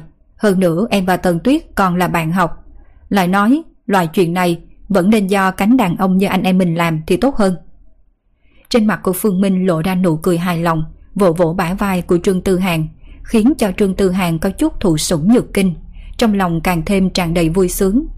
Đây có được tính là thành công bước đầu hay không, khiến anh trai của Tần Tuyết thay đổi cái nhìn về mình. Cậu nhóc rất không tồi. Vậy được rồi, chúng ta đi qua nơi đó. Thấy cháu trai mình hấp ta hấp tấp đi theo sau lưng Tần Dương, Trương An Nhàn vỗ trắng mình một cái, không nói gì, nhìn về trời xanh. Ngày bình thường, đứa cháu trai này của mình thông minh như vậy, vì sao lúc này lại không có nhìn ra? Tần Dương đang chờ cháu nói những lời này đây. Không cần nghĩ cũng biết, đoán chừng một hồi sau cháu trai mình sẽ bị Tần Dương sai xử như trâu như ngựa. Chẳng qua đây cũng là do cháu trai mình lựa chọn. Có một câu nói như thế nào nhỉ? À đúng rồi, đường là do mình chọn, có thành quỷ cũng phải đi tới cùng. Sau 3 tiếng Phương Minh cùng Trương Tư Hàng trở lại, nét mặt Phương Minh không có gì thay đổi, nhưng mà cả người Trương Tư Hàng phản phất như đã hư thoát, vô cùng tiều tụy, ngay cả bước chân cũng bước thấp bước cao. Có thể nghĩ 3 giờ đồng hồ này cậu đã lao động cực nhọc ra sao? Nè, cậu làm gì cháu trai tôi? Vì sao nó lại mệt thành như vậy chứ? Nhìn thấy thảm trạng của cháu trai mình, Trương An Nhàn nhỏ giọng ở một bên Phương Minh hỏi. Đâu có gì, chỉ nói cậu ta nhổ sạch cỏ dại trong sáu mẫu ruộng ngoài kia thôi. Nét mặt Phương Minh vô cùng bình thản, thế nhưng Trương An Nhàn quay đầu trừng trắng mắt. Kể ra thì năm sáu mẫu đất không có nhiều, nhưng chỉ có nông dân chân chính mới biết muốn diệt trừ hết cỏ dại trong một mẫu ruộng cần thời gian bao lâu. Có đôi khi làm suốt hai ngày cũng không nhất định có thể hoàn thành. Cậu thật sự sai xử cháu trai tôi như súc vật. Trương An Nhàn hơi bất mãn, Phương Minh là chỉ trả lời một câu. Cũng không phải là tôi ép cậu ta làm. Sau khi nói xong lời này, Phương Minh cũng liếc mắt nhìn Trương Tư Hàng đang ngồi dưới đất, mệt tới sắp ngủ mất. Lần này biểu hiện của Trương Tư Hàng ngược lại khiến hắn có chút thay đổi về cách nhìn. Từ thói quen cuộc sống cùng cách ăn mặc trang điểm của Trương An Nhàn, Phương Minh có thể nhìn ra bối cảnh gia đình nhà họ Trương cũng là không kém. Hẳn là Trương Tư Hàng này thuộc về loại con cháu nhà giàu chưa từng phải chịu cực khổ. Đứa bé như vậy bình thường không thể nào chịu khổ chịu cực được. Nhưng không ngờ Trương Tư Hàng có thể cứng rắn kiên trì 3 giờ đồng hồ. Phần nghị lực này vượt xa người thường.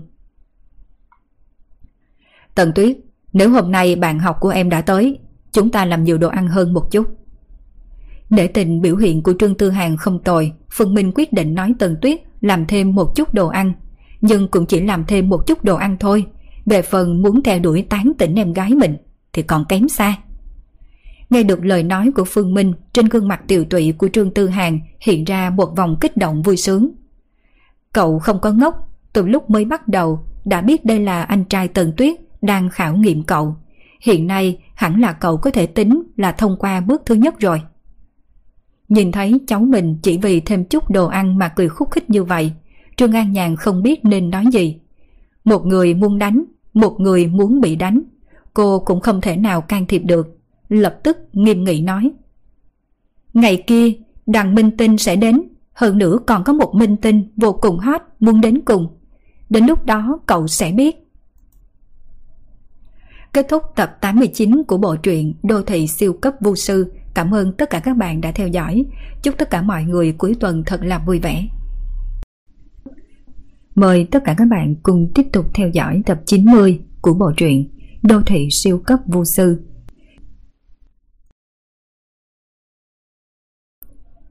Ê, mới sáng tinh mơ mà đi gánh nước rồi. Đây có phải là trương tư hàng kiêu căng của ngày trước không đây? Tờ mờ sáng, mặt trời vừa mọc, Trương An Nhàn bước ra khỏi phòng thì thấy cháu trai mình gánh nước đi đến nhà ăn, nhịn không được chọc một câu.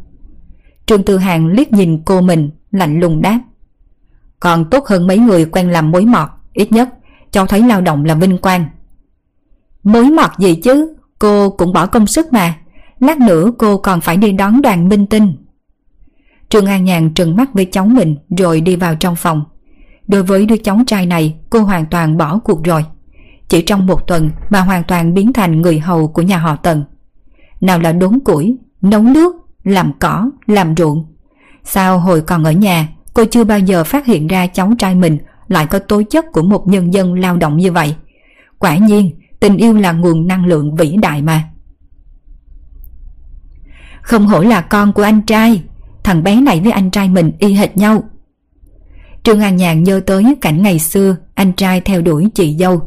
Lúc ấy, bối cảnh gia đình cô ở thủ đô cũng không tính là gì nhưng mà ở tỉnh thì vẫn được xem là gia tộc hiển hách. Tuy nhiên, anh trai cô vì theo đuổi chị dâu liền chạy đến thị trấn này, sau đó ở nhà chị dâu học nghề ba vợ tương lai suốt một năm. Ba vợ của anh trai là một thầy điêu khắc gỗ, vì để tiếp cận chị dâu, anh trai đã giả vờ học nghề điêu khắc.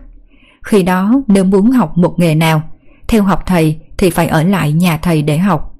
Bình thường học mất khoảng 1-2 năm, sau khi thầy kiểm tra khả năng mới có thể chính thức truyền thụ tay nghề. Anh trai cô đã dựa theo quy tắc này, sau khi lừa chị dâu về tay liền bắt cóc luôn chị dâu. Hiện nay cô thấy cháu mình cũng muốn đi theo con đường của cha nó, nhưng mà đáng tiếc Tần Dương lòng như từ mã chiêu cũng không có dễ thành công như vậy đâu. Ít nhất trong một tuần này, cháu trai cô và Tần Tuyết gặp mặt được ba lần. Nói được chắc là không tới 20 câu. Đến khi có thể bắt cóc được em gái nhà người ta, chắc là còn một quãng đường gian nan và rất xa xôi. Trở về phòng, Trương An Nhàn tắm xong, đang định đi chào hỏi Phương Minh một tiếng, kết quả không tìm thấy Phương Minh đâu, đành hết cách phải một mình xuống núi, lái xe đến nhà ga trước. Theo giờ hẹn, hôm nay một số minh tinh cô biết sẽ đến, đương nhiên ngoài minh tinh ra còn có mấy người nổi tiếng trên mạng. Đừng xem thường mấy người nổi tiếng trên mạng nha, tuy người nổi tiếng trên mạng không có sức ảnh hưởng bằng minh tinh, nhưng mà mấy video của người nổi tiếng trên mạng rất là dễ gây sốt.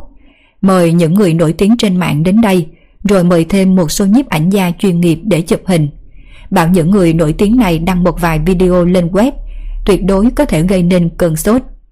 Người nổi tiếng trên mạng thu hút sự chú ý của cư dân mạng, để dân mạng biết là có một làng du lịch như thế. Còn minh tinh thì dùng để tăng đẳng cấp của làng du lịch. Không hề nói khoa trương, cho dù là một cửa hàng nhỏ bình thường, nếu như có minh tinh đến ăn, còn chụp ảnh lưu niệm.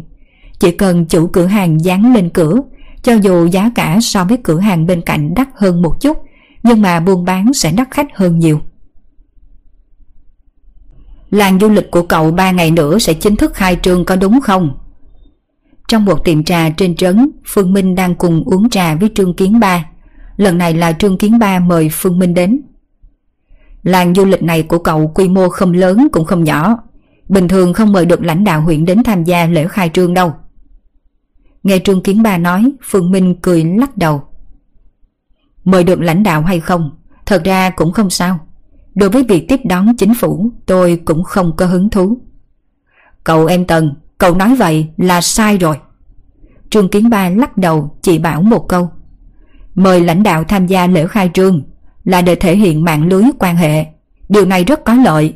Làng du lịch của cậu cần giao thiệp với rất nhiều bộ. Bộ Lâm nghiệp, Bộ Nông nghiệp, Cục Công Thương, Bộ Tài nguyên đất đai, Bộ Môi trường. Còn bên công an thì không cần lo, tôi sẽ để ý giúp cho cậu. Ở trong nước, muốn làm ăn nhỏ thuận lợi, chỉ cần giao thiệp với một hai bộ. Nhưng kinh doanh làng du lịch giống như Phương Minh, thì những bộ có liên quan lại rất là nhiều. Bộ Lâm nghiệp có quyền quản lý bởi vì làng du lịch nằm trên núi, ai biết có phá hoại rừng rậm hay thảm thực vật hay không. Bộ Nông nghiệp cũng có thể quản. Chăn nuôi và trồng trọt ở đập chứa nước này, họ có thể kiểm tra vấn đề thuốc trừ sâu. Bộ Công Thương còn đơn giản hơn, làng du lịch là kinh doanh, kinh doanh chính là buôn bán, vậy cần phải có giấy chứng nhận. Ở trên núi xây làng du lịch đôi khi có thể cần xây dựng thêm gì. Chuyện này cần phải được Bộ Tài nguyên đất đai phê duyệt. Hơn nữa, đất có thể dùng để xây nhà hay không cũng phải qua họ xét duyệt. Ngoài ra còn có vệ sinh môi trường, thuế, các vấn đề liên quan đến thủy điện vân vân. Ở trong nước, nếu muốn làm ăn thuận lợi thì không thể tránh khỏi việc giao thiệp cùng với các bộ ngành. Vì vậy rất nhiều doanh nghiệp nước ngoài khi tiến vào Trung Quốc thậm chí còn thành lập riêng một bộ phận quan hệ chính phủ, chính là chuyên phụ trách giao thiệp với viên chức các bộ ngành của chính phủ. Cậu em Tần, tôi nói thật với cậu câu này, làng du lịch của cậu đã chuẩn bị đâu vào đấy. Đến lúc đó, lãnh đạo trên trấn chắc chắn sẽ đến. Cậu sẽ không đón tiếp sao? Không tiếp đón là đắc tội quan phụ mẫu. Sau đó còn có lãnh đạo một số bộ ngành của huyện. Người ta muốn tới, cậu cũng không tiếp đón ư. Trương Kiến Ba nói vô cùng mập mờ, nhưng ý tứ thể hiện rất rõ ràng. Lấy Lý Nam thôn trưởng thôn này làm ví dụ nha. Nếu như có lãnh đạo trên trấn đến thôn điều tra nghiên cứu, lãnh đạo trên trấn người ta biết trong thôn có một làng du lịch. Nếu như sắp xếp ăn uống, Lý Nam có phải là sẽ dẫn lãnh đạo đến đây hay không? Nếu không sắp xếp, lãnh đạo sẽ nghĩ ra sao? Còn nếu như sắp xếp, vậy khoản chi phí tiếp đón đoàn thôn sẽ chịu khoản chi phí tiếp đãi này ư. Thôn không có chịu chi, hơn nữa Lý Nam đối xử với hai anh em Phương Minh rất là ân cần quan tâm. Phương Minh không biết xấu hổ mà dám nhận số tiền này sao? Một lần thì không sao, nhưng mà lãnh đạo trên trấn sau khi nếm được vị tươi thanh, cảm thấy mùi vị không có tệ. Đến khi tiếp đãi bạn bè hoặc lãnh đạo cấp trên, lại tìm Lý Nam. Lý Nam nên làm gì? Phương Minh nên làm gì? Cho dù Phương Minh thấy mình đã trả đủ ơn nghĩa từ chối Lý Nam, lãnh đạo bị mất mặt, vậy họ sẽ nghĩ ra sao? Đừng cho rằng thời buổi này chỉ cần làm tốt chuyện của mình là không có việc gì. Lãnh đạo cấp cao chỉ cần thể hiện thái độ, người bên dưới nên biết phải làm ra sao. Ví dụ làng du lịch muốn dùng điện đi. Mùa hè là thời gian dùng điện cao điểm, thỉnh thoảng cúp điện cúp nước cũng không thể nói được gì. Lâu lâu lại có mấy bộ ngành đến kiểm tra, cho dù không kiểm tra ra vấn đề gì cũng sẽ ảnh hưởng đến việc kinh doanh. Cậu em Tần, như vậy đi, tôi sẽ liên lạc cùng một vài người bạn cho cậu. Đến lúc khai trương, để họ đi thu hút sự chú ý. Cậu cũng không cần phải làm gì. Không phải cậu có rất là nhiều đặc sản địa phương sao? Mỗi người chuẩn bị một phần như vậy là đủ rồi. Về phần lãnh đạo huyện, đến lúc đó để tôi xem có mời được không? Trương Kiến Ba thật tình là muốn giúp Phương Minh mời lãnh đạo các bộ ngành vận dụng mạng lưới quan hệ của ông. Người ta là nể mặt ông mới đi. Đương nhiên Trương Kiến Ba làm như vậy cũng không phải là không có tâm tư. Một là vì ông khá xem trọng Phương Minh, cảm thấy Phương Minh có thể làm nên sự nghiệp. Ngoài ra còn bởi vì Tần Tuyết. Tần Tuyết và con gái ông là bạn cùng phòng. Thành tích của Tần Tuyết lại rất là ưu tú. Tương lai chắc chắn không phải là Thanh Hoa thì cũng là Bắc Đại. Vào những trường đại học này, mạng lưới quan hệ cũng rất mạnh. Nếu sau này Tần Tuyết muốn đi theo con đường chính trị, có thể sẽ thăng tiến rất nhanh. Ông giúp đỡ anh trai, lại thêm mối quan hệ bạn cùng phòng. Sau này Tần Tuyết chắc chắn sẽ giúp đỡ cho con gái ông. Như vậy xem như đầu tư trước đi, lót đường tương lai cho con gái. Phương Minh trầm ngâm một lúc, hắn biết những lời Trương Kiến Ba nói đều xuất phát từ trong thực tâm. Quả thật, muốn làm ăn trong nước phải có mối quan hệ tốt với các bộ, tiếp đãi xã giao là điều cần thiết. Vậy làm phiền ngài Trương. À không có gì, một là Giao Giao và Tử Tuyết là bạn cùng phòng. Hai là tôi cũng thấy hợp ý cậu em Tần. Hơn nữa tôi rất là khâm phục cậu em Tần đây. Gia đình khó khăn như vậy nhưng mà không có xa đọa than oán. Ngược lại còn nuôi dưỡng một người em gái ưu tú như vậy. Một giờ sau Phương Minh đi ra khỏi tiệm trà Đứng ở cửa không lâu Thì Lý Khả chạy xe chở hàng tới Lý Khả hiện nay đã không còn làm trang trí nhà cửa và giao hàng. Hiện nay hắn làm việc ở làng du lịch, trợ giúp cho Phương Minh quản lý và giám sát việc thi công xây dựng làng du lịch. Đương nhiên cũng kim luôn chức lái xe. Tần Dương à tôi nói cho cậu nghe này, sao không có mua một chiếc xe đi? Là một ông chủ của làng du lịch mà còn dùng xe chở hàng. Tôi thấy mấy hãng gì mà Mercedes-Benz, Audi cũng rất là được. Mua đi, tôi lái xe cho cậu. Như vậy mới ra dáng ông chủ chứ Phương Minh hờ hững nhìn Lý Khả Hắn biết tổng tâm tư của Lý Khả Lý Khả là nghiện siêu xe thôi. Mercedes-Benz và Audi thì tính là gì? Nếu như muốn mua, Về sau mua hẳn Rolls-Royce hay là Bentley đi. Lý Khả nghe Phương Minh nói thì biểu môi. Thôi đừng có nổ ông ơi, Cả thị trấn chúng ta, Hình như chỉ có một chiếc Rolls-Royce Người ta là nhà giàu nhất cái thị trấn chúng ta, Tài sản có mấy trăm triệu đó. Phương Minh không giải thích Sợ dĩ hắn hao tổn tâm huyết Dựng nên làng du lịch này Là để lại tài sản cho Tần Tuyết, Bởi vì chính hắn cũng không biết Khi nào sẽ xuyên hồn về thân xác cũ. Đúng lúc này, Điện thoại Phương Minh reo. Nè Tần Dương à Cậu đang làm gì chứ? Minh tinh đều đến hết rồi, Còn cậu thì mất dạng đi đâu? Cậu đúng là muốn chọc tôi tức chết mà. Cậu có biết tôi vận dụng bao nhiêu là mối quan hệ mới mời được những minh tinh này hay không? Cậu lại không có thèm lo. Di động vừa được kết nối liền vang lên tiếng rống của Trương An Nhàn. Phương Minh xoa mũi, đúng là hắn đã quên mất chuyện này. Đây là hắn sai. Mặc kệ ra sao, những minh tinh này đều là Trương An Nhàn mời tới. Hơn nữa người ta chung quy vẫn là đại minh tinh, vẫn nên phải tiếp đãi. Đi, trở về núi. Cúp điện thoại Phương Minh nói với Lý Khả Các minh tinh đến rồi sao Vậy mau mau trở về thôi từ nhỏ tới giờ tôi chưa bao giờ được gặp minh tinh ngoài đời Lý Khả cực kỳ kích động Anh ta lớn như vậy rồi Nhưng chỉ thấy ngôi sao trên tivi Cho dù không theo dõi ngôi sao nào Nhưng mà bình thường ai gặp được minh tinh mà chẳng cảm thấy kích động chứ. Tại bãi đổ xe, Trương An Nhàn đang đứng nét mặt giận dữ. Bên cạnh cô còn có ba chiếc xe thương vụ. Ba chiếc xe thương vụ này có khoảng 20 người. Đương nhiên trong 20 người này không phải chỉ có mỗi minh tinh mà còn có trợ lý và người đại diện của minh tinh. Thời buổi này, dư trướng một minh tinh đều luôn có một đoàn người. Minh tinh càng nổi tiếng, đoàn nhân viên này càng nhiều hơn.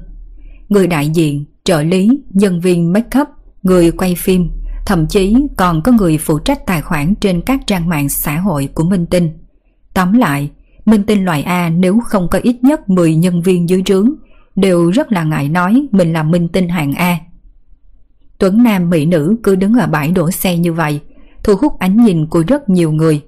Nếu đây là quảng trường ở thành phố, sợ rằng đã sớm bùng nổ, hấp dẫn bao nhiêu người điên cuồng vây quanh. Tiểu thịt tươi Trương Manh đang nổi, còn có Vương Tinh Tinh vừa mới xuất đạo sau khi tham gia một chương trình tuyển chọn mấy tháng trước. Thù lao biểu diễn cũng 300 ngàn một lần diễn. Hơn nữa, nếu không có quan hệ nhất định thì còn phải đợi anh ta sắp xếp lịch làm việc.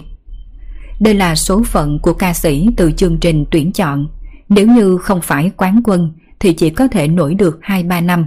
Tất nhiên, nguyên nhân của việc này cũng có quan hệ với công ty đằng sau.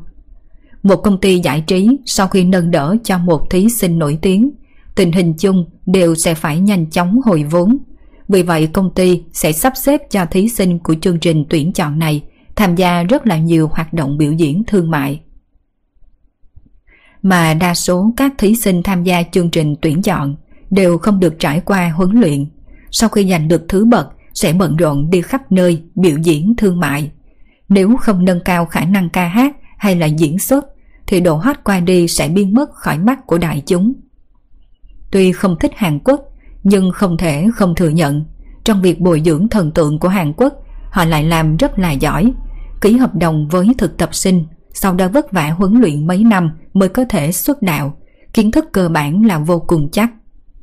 Ngoại trừ Trương Manh và Vương Tinh Tinh, còn có minh tinh khá nổi tiếng lớn tuổi tên là Lưu Thạch.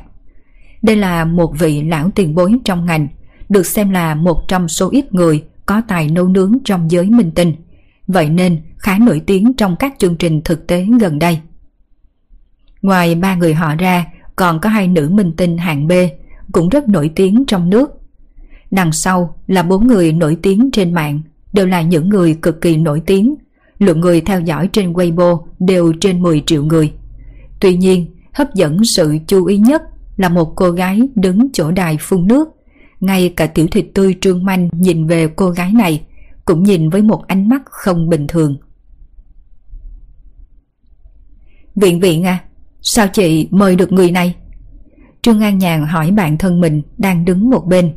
Bạn thân cô là Lý Viện Viện, chính là một trong hai nữ minh tinh hạng B. Trước đây, một bộ phim điện ảnh do Lý Viện Viện đảm nhiệm vai chính không được quản điện duyệt.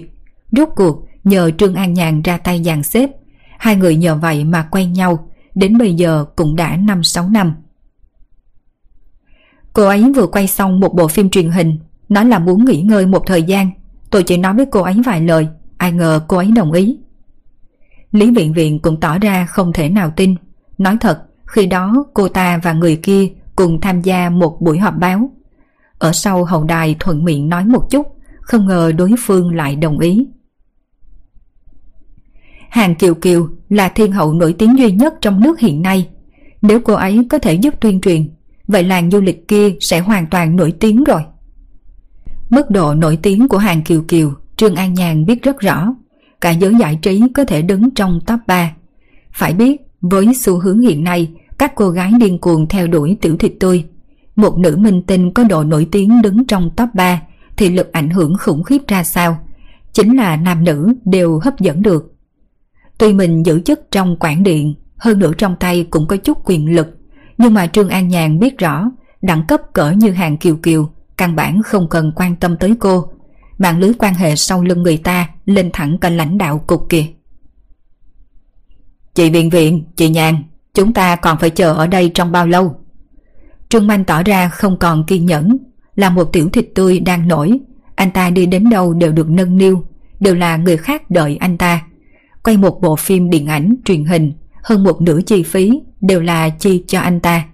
Thời gian quay của cả đoàn làm phim đều phụ thuộc vào lịch trình của anh ta. Nhưng mà bây giờ đi đến thôn núi này, đứng chờ ở đây gần nửa tiếng đồng hồ. Nếu không phải vì quyền lực ở quảng điện của Trương An Nhàn, anh ta đã sớm nổi nóng bỏ về rồi. Trương Mana, người chủ của làng du lịch này sắp đến rồi, ráng đợi một chút đi. Lý Viện Viện cũng mở miệng, đa số những minh tinh này đều là cô ta mời tới, tất nhiên cũng có mượn danh tiếng của Trương An Nhàn. Được thôi, tôi cũng rất là tò mò về người chủ của làng du lịch này. Muốn biết lai lịch người chủ làng du lịch này là ai mà để cho chúng ta ở đây chờ người đó lâu đến như vậy. Trương Manh xoay người đi đến chỗ đài phun nước. Một mình hàng kiều kiều đang đứng đó. Những minh tinh khác, kể cả mấy người nổi tiếng trên mạng, cũng đều giữ một khoảng cách nhất định. Không phải nói hàng kiều kiều lạnh lùng cao ngạo, chỉ là có đôi khi, khi thân phận địa vị đạt đến đẳng cấp đó, người không có địa vị đều sẽ tự giác tránh xa một chút. Nói trắng ra, chính là sự chênh lệch trong giới. Đương nhiên, ngoài trừ Trương Manh. Độ nổi tiếng của Trương Manh tuy còn hơi kém hàng kiều kiều một chút, nhưng bởi vì là tiểu thịt tươi, có rất nhiều fan cuồng nữ, vậy nên anh ta tự nhận mình cũng không kém hàng kiều kiều là bao. Chị Kiều Kiều, người chủ khu làng du lịch này đúng là chẳng đáng tin. Chúng ta để mặt chị Viện Viện và chị Nhàn nên mới tới đây. Nhưng người chủ này bắt cả đoàn chúng ta đứng đây chờ. Trong khi lịch làm việc của ai cũng rất là bận rộn. Trương Manh xả giận với Hàng Kiều Kiều. Anh ta nghĩ rằng Hàng Kiều Kiều chắc chắn sẽ bày tỏ sự bất mãn với mình. Vậy nên muốn mượn đề tài chung để kéo gần mối quan hệ. Nhưng mà Trương Manh không ngờ Hàng Kiều Kiều chỉ hờ hững nhìn anh ta một cái, không nói gì. Hàng Kiều Kiều căn bản không hề muốn phản ứng cùng với Trương Manh. Giờ phút này ánh mắt của cô đã bị ruộng bậc thang trên núi hấp dẫn, bởi vì ký ức cô đã bay về những năm tháng thuở thơ ấu. Cũng là sơn điền như vậy, cũng là sơn thôn giống như vậy, nhưng mà ở đó, năm xưa mấy người các cô cùng nhau chơi đùa rất vui, ngắt hoa sen ở ao sen, đào khoai lang trong ruộng khoai, còn cả bắt tôm trong khe suối. Nhưng mà bây giờ... Nhớ đến hình bóng ai kia bỏ trốn ra nước ngoài, Hàng Kiều Kiều liền thấy xót xa trong lòng. Người đó thời gian này ở nước ngoài không biết sống có tốt không. Chắc là không bằng ở trong nước, nhất là nước ngoài không có người nào khiến cho hắn bận tâm. Ngay khi Hàng Kiều Kiều đang chìm đắm trong suy nghĩ, một chiếc xe chở hàng từ dưới núi chạy lên. Rốt cuộc từ từ rẽ vào bãi đổ xe, cũng hấp dẫn sự chú ý của những minh tinh. Nhưng chỉ nhìn thoáng qua, những minh tinh này liền thu hồi ánh mắt. Họ nghĩ chiếc xe chở hàng kia chắc chắn là nhân viên giao hàng. Vậy nên khi họ nhìn thấy từ trên xe bước xuống một thanh niên trẻ tuổi. Trương An Nhàn đi qua đón, tất cả đều khá sửng sốt. Tần Dương, rốt cuộc cậu cũng tới rồi. Phương Minh từ trên xe bước xuống, Trương An Nhàn nét mặt bất mãn đi qua, đồng thời chỉ vào nhóm minh tinh đang chờ. Tôi đã mời người đến cho cậu, vậy mà cậu không thèm lo. À, thật quá ngại, tôi quên. Phương Minh tỏ ra có lỗi, chuyện này đúng là sơ suất của hắn. Người ta hay nói, bạn phương xa đến chơi vui không kể xiết. Những minh tinh này là Trương An Nhàn mời tới, cũng là để tuyên truyền cho làng du lịch. Cho dù thế nào, lần này là lỗi của hắn. Sai thì nhận sai, Phương Minh chưa bao giờ vì mặt mũi mà không biết nhận sai. Nhìn thấy nét mặt hối lỗi của Phương Minh, Trương An Nhàn không nói gì nữa mà dẫn Phương Minh đến chỗ nhóm Trương Manh. Giới thiệu với mọi người, đây là Tần Dương, cũng chính là chủ của khu làng du lịch này. Trương An Nhàn giới thiệu Phương Minh với các minh tinh, khiến nhóm Trương Manh nét mặt kinh ngạc, nhìn Phương Minh chăm chăm. Còn trẻ như vậy đã là ông chủ, họ nghĩ chắc là con nhà giàu. Nhưng con nhà giàu lại đi xe chở hàng. Đây là thể loại gì đây? Thật là quá ngại, tôi có chút việc phải ra ngoài, làm trễ nải thời gian khiến cho mọi người chờ lâu. Phương Minh xin lỗi các minh tinh, ánh mắt cũng đảo qua những minh tinh này. Nhưng khi ánh mắt của hắn từ đoàn người nhìn thấy hàng kiều kiều đứng bên đài phun nước, người hắn khẽ rung lên. Cho dù đưa lưng về phía hắn, nhưng đối với hình dáng của hàng kiều kiều, hắn vô cùng quen thuộc, liếc mắt một cái là có thể nhận ra ngay. Nhập hồn vào người Tần Dương, Phương Minh cố gắng không xuất hiện cùng với những người có quan hệ với hắn, sợ sẽ ảnh hưởng đến tương lai của những người này. Nhưng mà hắn không ngờ dưới tình huống này lại vẫn chạm mặt hàng kiều kiều. Dường như cảm nhận được phía sau có người chăm chú nhìn mình. Hàng kiều kiều xoay người, đôi mắt đẹp vừa lúc đối diện ánh mắt của Phương Minh. Bốn mắt nhìn nhau, hàng kiều kiều khẽ nhíu mày. Tần Dương, cậu làm gì vậy? Tôi biết hàng kiều kiều người ta rất là đẹp, nhưng cậu đừng có nhìn chằm chằm như vậy chứ. Trương An Nhàn thầm bó tay. Cô thấy Tần Dương đúng là bị sự quyến rũ của hàng kiều kiều hấp dẫn rồi. Nhưng cô thấy vậy cũng là điều bình thường. Hàng Kiều Kiều thật sự rất có sức hút, ngay cả cô là phụ nữ cũng có chút không kìm nén được. Huống hồ chi, thanh niên trai tráng đầy nhiệt huyết như Tần Dương. Phương Minh bị giọng nói của Trương An Nhàn kéo về từ sự kinh ngạc. Bên kia, Trương Manh cũng khẽ hừ một tiếng, nhỏ giọng nói bên tai của hàng Kiều Kiều.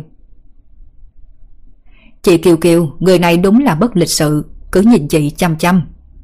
Hàng Kiều Kiều không thay đổi nét mặt, bởi vì tình huống này cô đã trải qua rất nhiều rồi. Rất nhiều người đàn ông khi nhìn thấy cô lần đầu tiên đều bị hấp hồn như vậy. Chẳng qua, chàng trai tên Tần Dương đang đứng trước mặt cô đây, lại cho cô một ánh mắt như đã từng quen biết, giống như đã từng gặp qua ở đâu rồi. Tôi là nông dân, chưa từng được gặp nhiều minh tinh như vậy, có chút thất thố. Hy vọng mọi người thứ lỗi cho. Mọi người đi theo tôi. Phương Minh rất nhanh liền khôi phục tinh thần. Hắn không thể thừa nhận có quen biết với hàng kiều kiều. Chỉ có thể lấy cớ che đậy, lập tức đi lên trước dẫn đường, dẫn đoàn người đi đến đập chứa nước. Cả khu làng du lịch, bãi đổ xe là nơi phân chia, phía dưới bãi đổ xe là đường nhựa, còn bên trên bãi đổ xe là bậc thang trên nền cỏ xanh.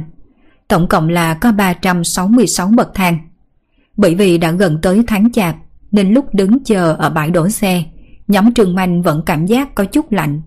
Nhưng khi bọn họ đi lên bậc thang, lại phát hiện có một luồng gió ấm ập đến. Hơn nữa, luồng gió này khác với hơi nóng được tản ra từ máy điều hòa, mà giống như luồng gió xuân tháng 3, lần lần lại tươi mát. Không tệ, cơn gió này thổi qua khiến tôi thấy rất là ấm áp, muốn cởi cả áo ra. Tôi nói này ông chủ tần, anh có trang bị trên đây một máy điều hòa cỡ lớn hay không? Nghe Lưu Thạch hỏi, Phương Minh mỉm cười. Trang bị điều hòa trên ngọn núi này, cho dù nhà hắn có mỏ kim cương cũng không có trang bị nổi.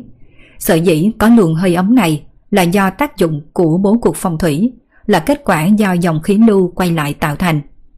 Mùa đông là hơi ấm, mùa hè là gió mát, là đông ấm hạ mát chân chính. Hơn 600 bậc thang đối với những người trẻ tuổi ít vận động ngày nay đều không phải là một chuyện thoải mái, càng không cần phải nói đến những minh tinh này. Lần này các minh tinh, kể cả thành viên của đoàn, khi sắp lên đỉnh núi không biết đã phải trầy trật ra sao.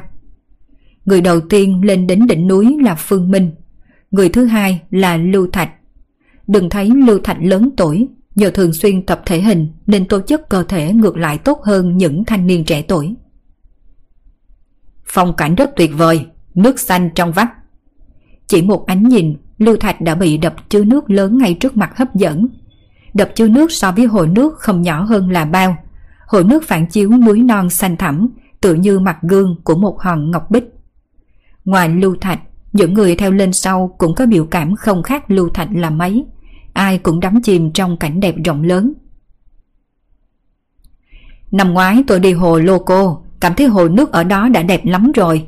Nhưng bây giờ nhìn thấy đập chứa nước này, phát hiện đập chứa nước này cũng không hề kém cạnh hồ lô cô.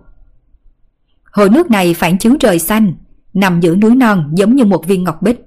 Còn những gợn nước thì giống như mây trắng trên trời xanh. Nếu không có chênh lệch độ cao, tôi hoàn toàn không thể phân biệt được đâu là trời, đâu là hồ nước. Lý Viện Viện cảm thán, đôi mắt đẹp của Hàng Kiều Kiều cũng sáng lên. Kỳ thật, cô lần này đến đây chỉ là muốn giải sầu. Lúc trước đồng ý cũng không kỳ vọng sẽ có nhiều cảnh đẹp. Chỉ là khi nghe Lý Viện Viện nói là ở trong một sơn thôn, Điều này khiến cho cô nhớ tới khoảng thời gian đã trải qua ở thôn Diệu Hà khi trước. Thật không ngờ đập chứa nước này lại cho cô một bất ngờ lớn đến như vậy. Đây giống như một viên minh châu từ trên trời rơi xuống. Chỉ có điều viên minh châu này đã bị che mờ, không ai biết. Không, đây không phải là viên minh châu bị che mờ, mà là thiên nhiên đã cố ý sắp đặt như vậy, tách biệt với con người. Khi các minh tinh đang cảm thán, mấy người nổi tiếng trên mạng liền lấy điện thoại di động ra chụp hình quay phim. Dù sao các cô cũng khác với minh tinh, cần đăng clip mới, mà đập chứa nước trước mặt này là một phong cảnh rất đẹp. Sao có cảm giác không chụp được vẻ đẹp so với nhìn bằng mắt thường chứ? Người nổi tiếng trên mạng Angel sau khi nhìn clip quay lại thì có chút kinh ngạc. Tuy rằng clip quay cũng rất đẹp nhưng không có cái đẹp như khi nhìn thấy tận mắt. Nghe cô gái nói như vậy, Phương Minh mỉm cười. Phong cảnh nhìn thấy khi đứng ở đập chứa nước và cảnh quay trong clip tất nhiên không giống nhau rồi. Bởi vì ở đây cả cơ thể và tinh thần đều được địa khí do bố cục phong thủy ngưng tụ tạo ra bồi dưỡng. Tinh thần cả người hoàn toàn khác nhau. Thật là một cảnh sắc tươi đẹp, tuy không phải là thắng cảnh du lịch nhưng không hề thua kém những thắng cảnh hấp dẫn, thật là quá đẹp. Ai bảo cô không đọc nhiều sách, bây giờ biết nói mỗi chữ đẹp đúng là mất mặt.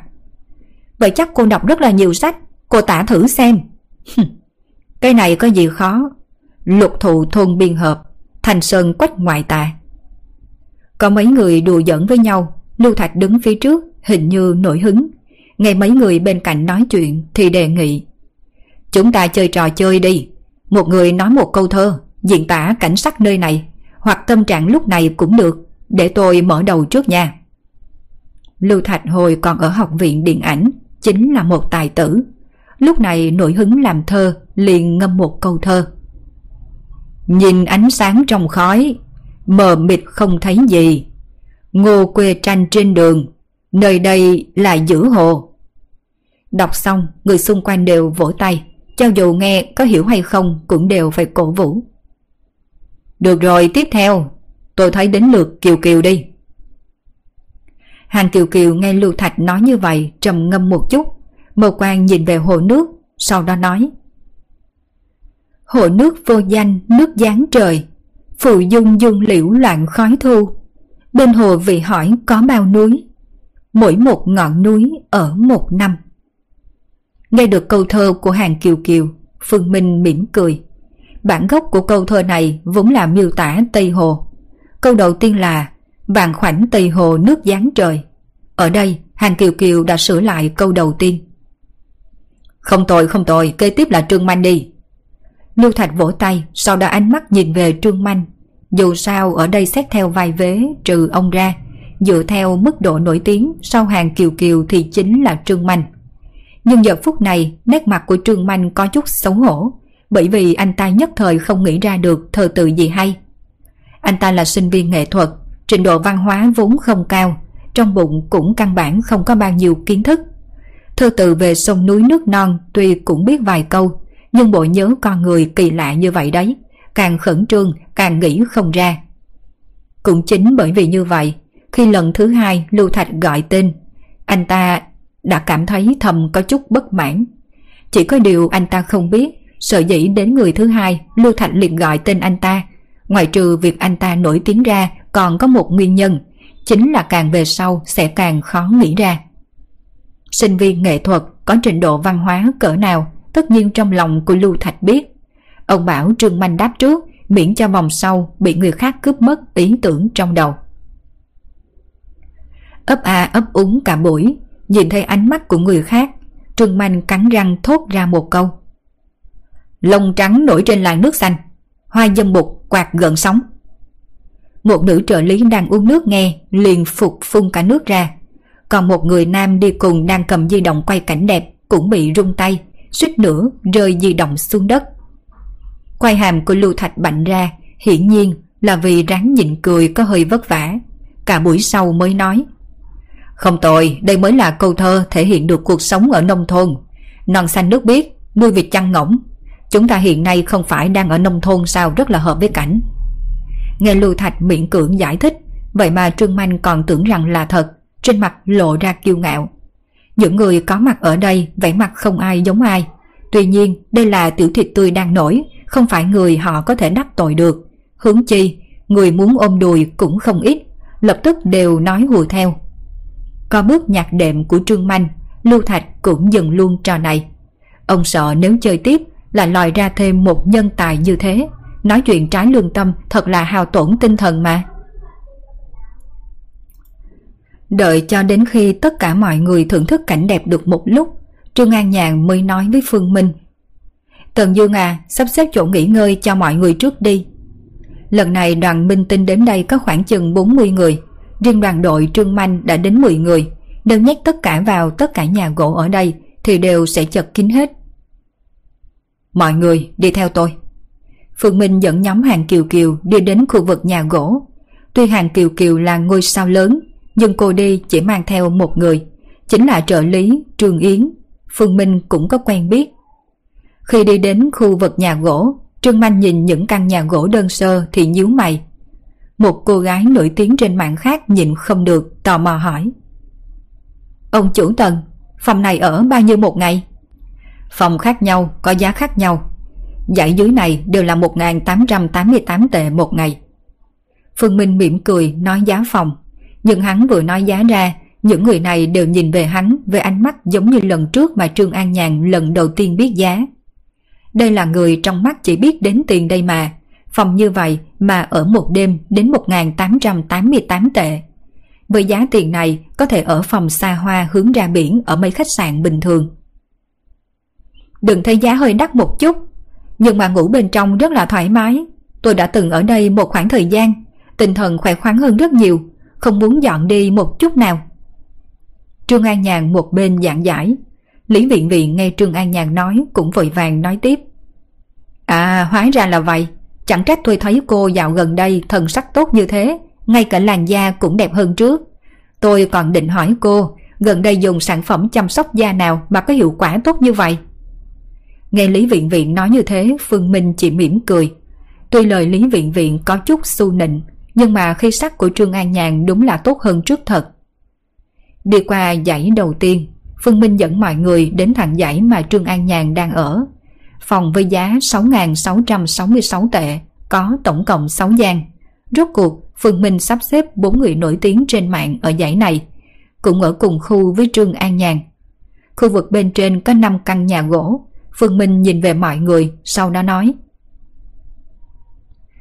Trương Manh, Vương Tinh Tinh, Thầy Lưu, chị Lý với chị Tả, mọi người sẽ ở đây. Năm Minh Tinh được xếp ở nhà gỗ 8.888 tệ một gian. Hiện tại mọi người chỉ còn mỗi hàng Kiều Kiều chưa được xếp phòng. Cô hàng Kiều Kiều, cô sẽ ở ngôi nhà gỗ ở trên cao nhất. Phương Minh chỉ tay lên trên. Nghe Phương Minh nói như vậy, Trương An Nhàn tỏ ra kinh ngạc.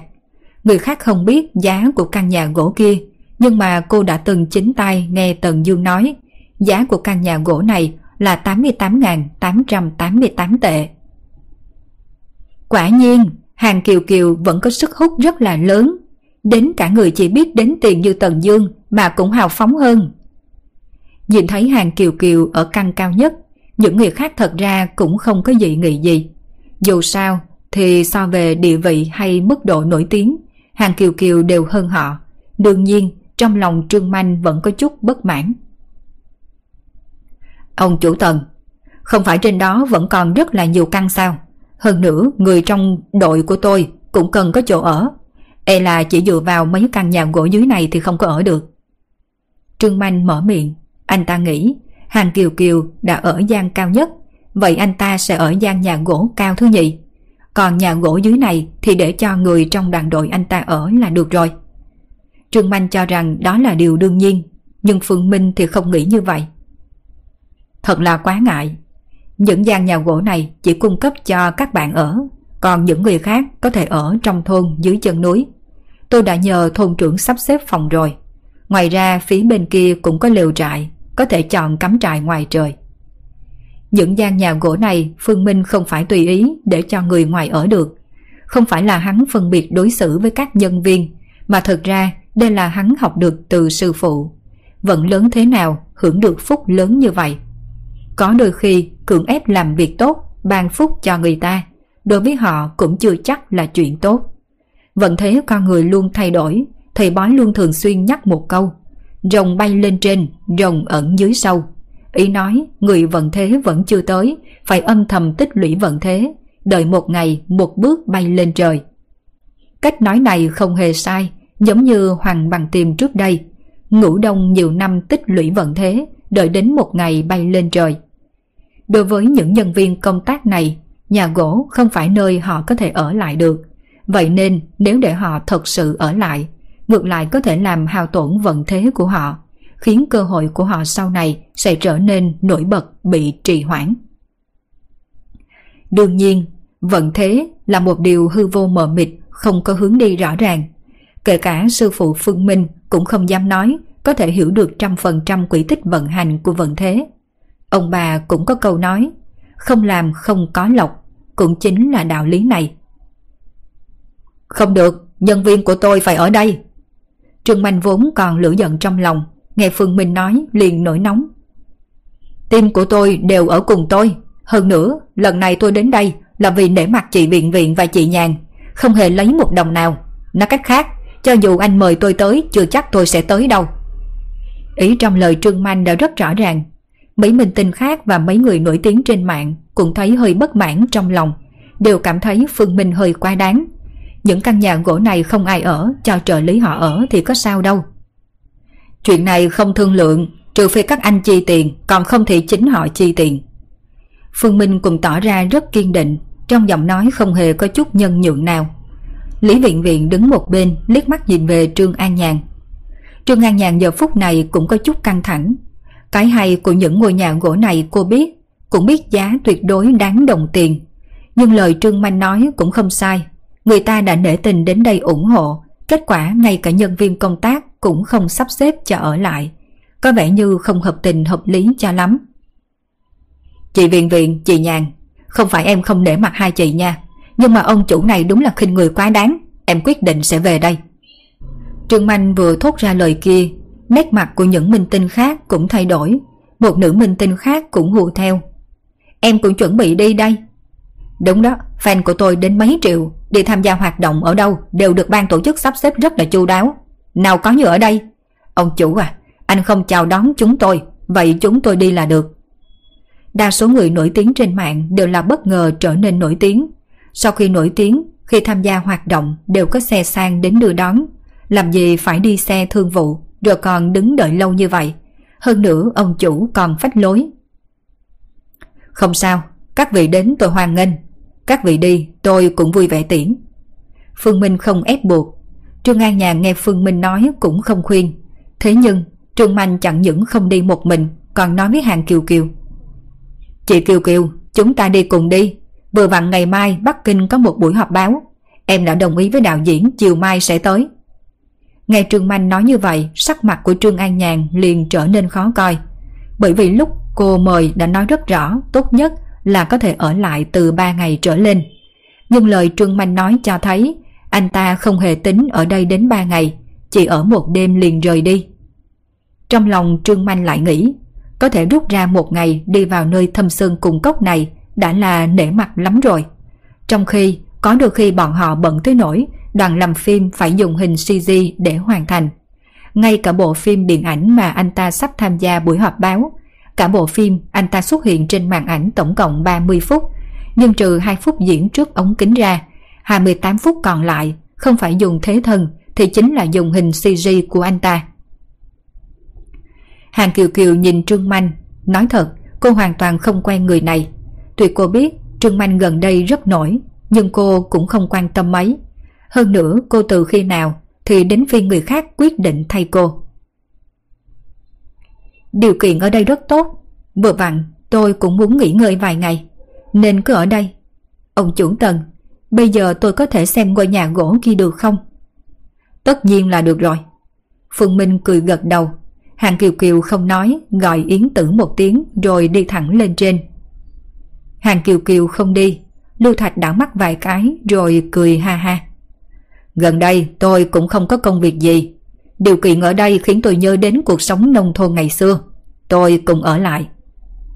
Tùy các người. Đối với hàng kiều kiều, Trương Manh không dám làm càng, nhưng còn đối với Lưu Thạch, anh ta không hề quan tâm. Một ngôi sao đã sắp tàn, không cần phải quan tâm mà làm gì. Trương Manh dẫn ba người nổi tiếng trên mạng và một nữ minh tinh tuyến 2 rời đi. Lưu Thạch và Vương Tinh Tinh cùng một cô gái nổi tiếng trên mạng thì ở lại. Đương nhiên, những người này ở lại, nguyên nhân rất lớn là vì hàng Kiều Kiều cùng ở lại. Nếu có thể tạo mối quan hệ tốt với hàng Kiều Kiều, nhờ cậy hàng Kiều Kiều hỗ trợ đề bạc cũng đủ lợi cho họ lắm rồi. Thậm chí, đôi khi không cần hàng Kiều Kiều giúp, chỉ cần để fan của hàng Kiều Kiều biết quan hệ của họ và hàng Kiều Kiều không tệ là được. Trước đây, có một minh tinh họ Tiết trở nên nổi tiếng. Hai người anh em của anh ta cũng nhờ đó mà nổi tiếng theo. Một người đắc đạo, gà chó thăng thiên. Tình huống này trong giới giải trí cũng không phải là hiếm. Để tỏ lòng cảm ơn vì mọi người đã ở lại, buổi tối nay tôi sẽ bảo đầu bếp xuống bếp, chuẩn bị một bữa tối để chiêu đãi mọi người. Phương Minh tươi cười, nhóm Lưu Thạch căn bản không nhận ra ý che đậy trong lời nói của Phương Minh. Họ cho rằng họ được bao ăn ở, nhưng chỉ có Trương An Nhàn biết. Phỏng chừng ngay từ đầu, Phương Minh căn bản không hề tính cho ăn miễn phí, chắc là còn muốn mọi người phải bỏ tiền túi ra. Thật ra, điều này Trương An Nhàn đã nghĩ sai rồi. Phương Minh cho dù là yêu tiền đến cỡ nào cũng biết về đạo đãi khách. Đối phương đường xa mà đến thì chính là khách, bữa đầu tiên hắn chắc chắn nên mời. Phương Minh rời đi, Trương An Nhàn ở lại cùng với các minh tinh. Trước khi đi, ánh mắt Phương Minh nhìn lên trên. Ở đó hai người hàng Kiều Kiều và Trương Yến đúng lúc đang đi vào căn nhà gỗ. Vài giây sau, Phương Minh thu hồi tầm mắt cười khổ lắc đầu. Thế sự cứ trùng hợp như vậy, hắn không muốn gặp người có quan hệ với hắn, hàng Kiều Kiều lại xuất hiện rồi. Một giờ sau, Phương Minh đang ở bên cạnh đập chứa nước câu cá, chợt thấy Trương An Nhàn đi về phía hắn, nét mặt đầy phẫn nộ. Tần Dương, tên Trương Manh kia thật là quá đáng. Sắc mặt của Trương An Nhàn rất là khó coi. Cô đi đến trước mặt của Phương Minh, đưa điện thoại di động cho Phương Minh xem. Phương Minh có chút khó hiểu nhìn màn hình di động của Trương An Nhàn đây là ứng dụng các minh tinh hay dùng của công ty nào đó mà Phương Minh cũng không có rành. Lúc này trên màn hình đang hiển thị Weibo phòng làm việc của Trương Manh. Cảm ơn vận mệnh, cảm ơn Trương Manh, để một nhân viên công tác bình thường như tôi đây nhận được sự tôn trọng. Đây là tiêu đề Weibo, ở dưới là một bài viết. Sau khi xem xong bài viết, Phương Minh rốt cuộc đã hiểu vì sao Trương An Nhàn phẫn nộ như vậy. Nội dung cả bài thật ra không có gì giả dối, nói Trương Manh nhận lời mời của các bạn đến một làng du lịch, chuẩn bị giúp làng du lịch tuyên truyền, nâng cao mức độ nổi tiếng của làng du lịch này. Nội dung không giả tạo, nhưng văn tự Trung Quốc bác đại tinh thâm. Bài viết này biểu đạt cho người đọc vài ý. Một là người chủ khu làng du lịch này ngạo mạn vô lễ, hai là có liên quan đến Trương Manh, cũng là nguyên nhân bài viết này được đăng. Trương Manh là một tiểu thịt tươi đang nổi, được bạn mời xin nghỉ phép đến làng du lịch hỗ trợ tuyên truyền. Đây là nghĩa khí. Làng du lịch không cung cấp nơi ở cho các nhân viên dưới trướng của nghệ sĩ. Trương Manh dứt khoát dẫn đoàn đội ra về, cho thấy Trương Manh đối xử với cấp dưới rất là tốt, là một ông chủ tốt.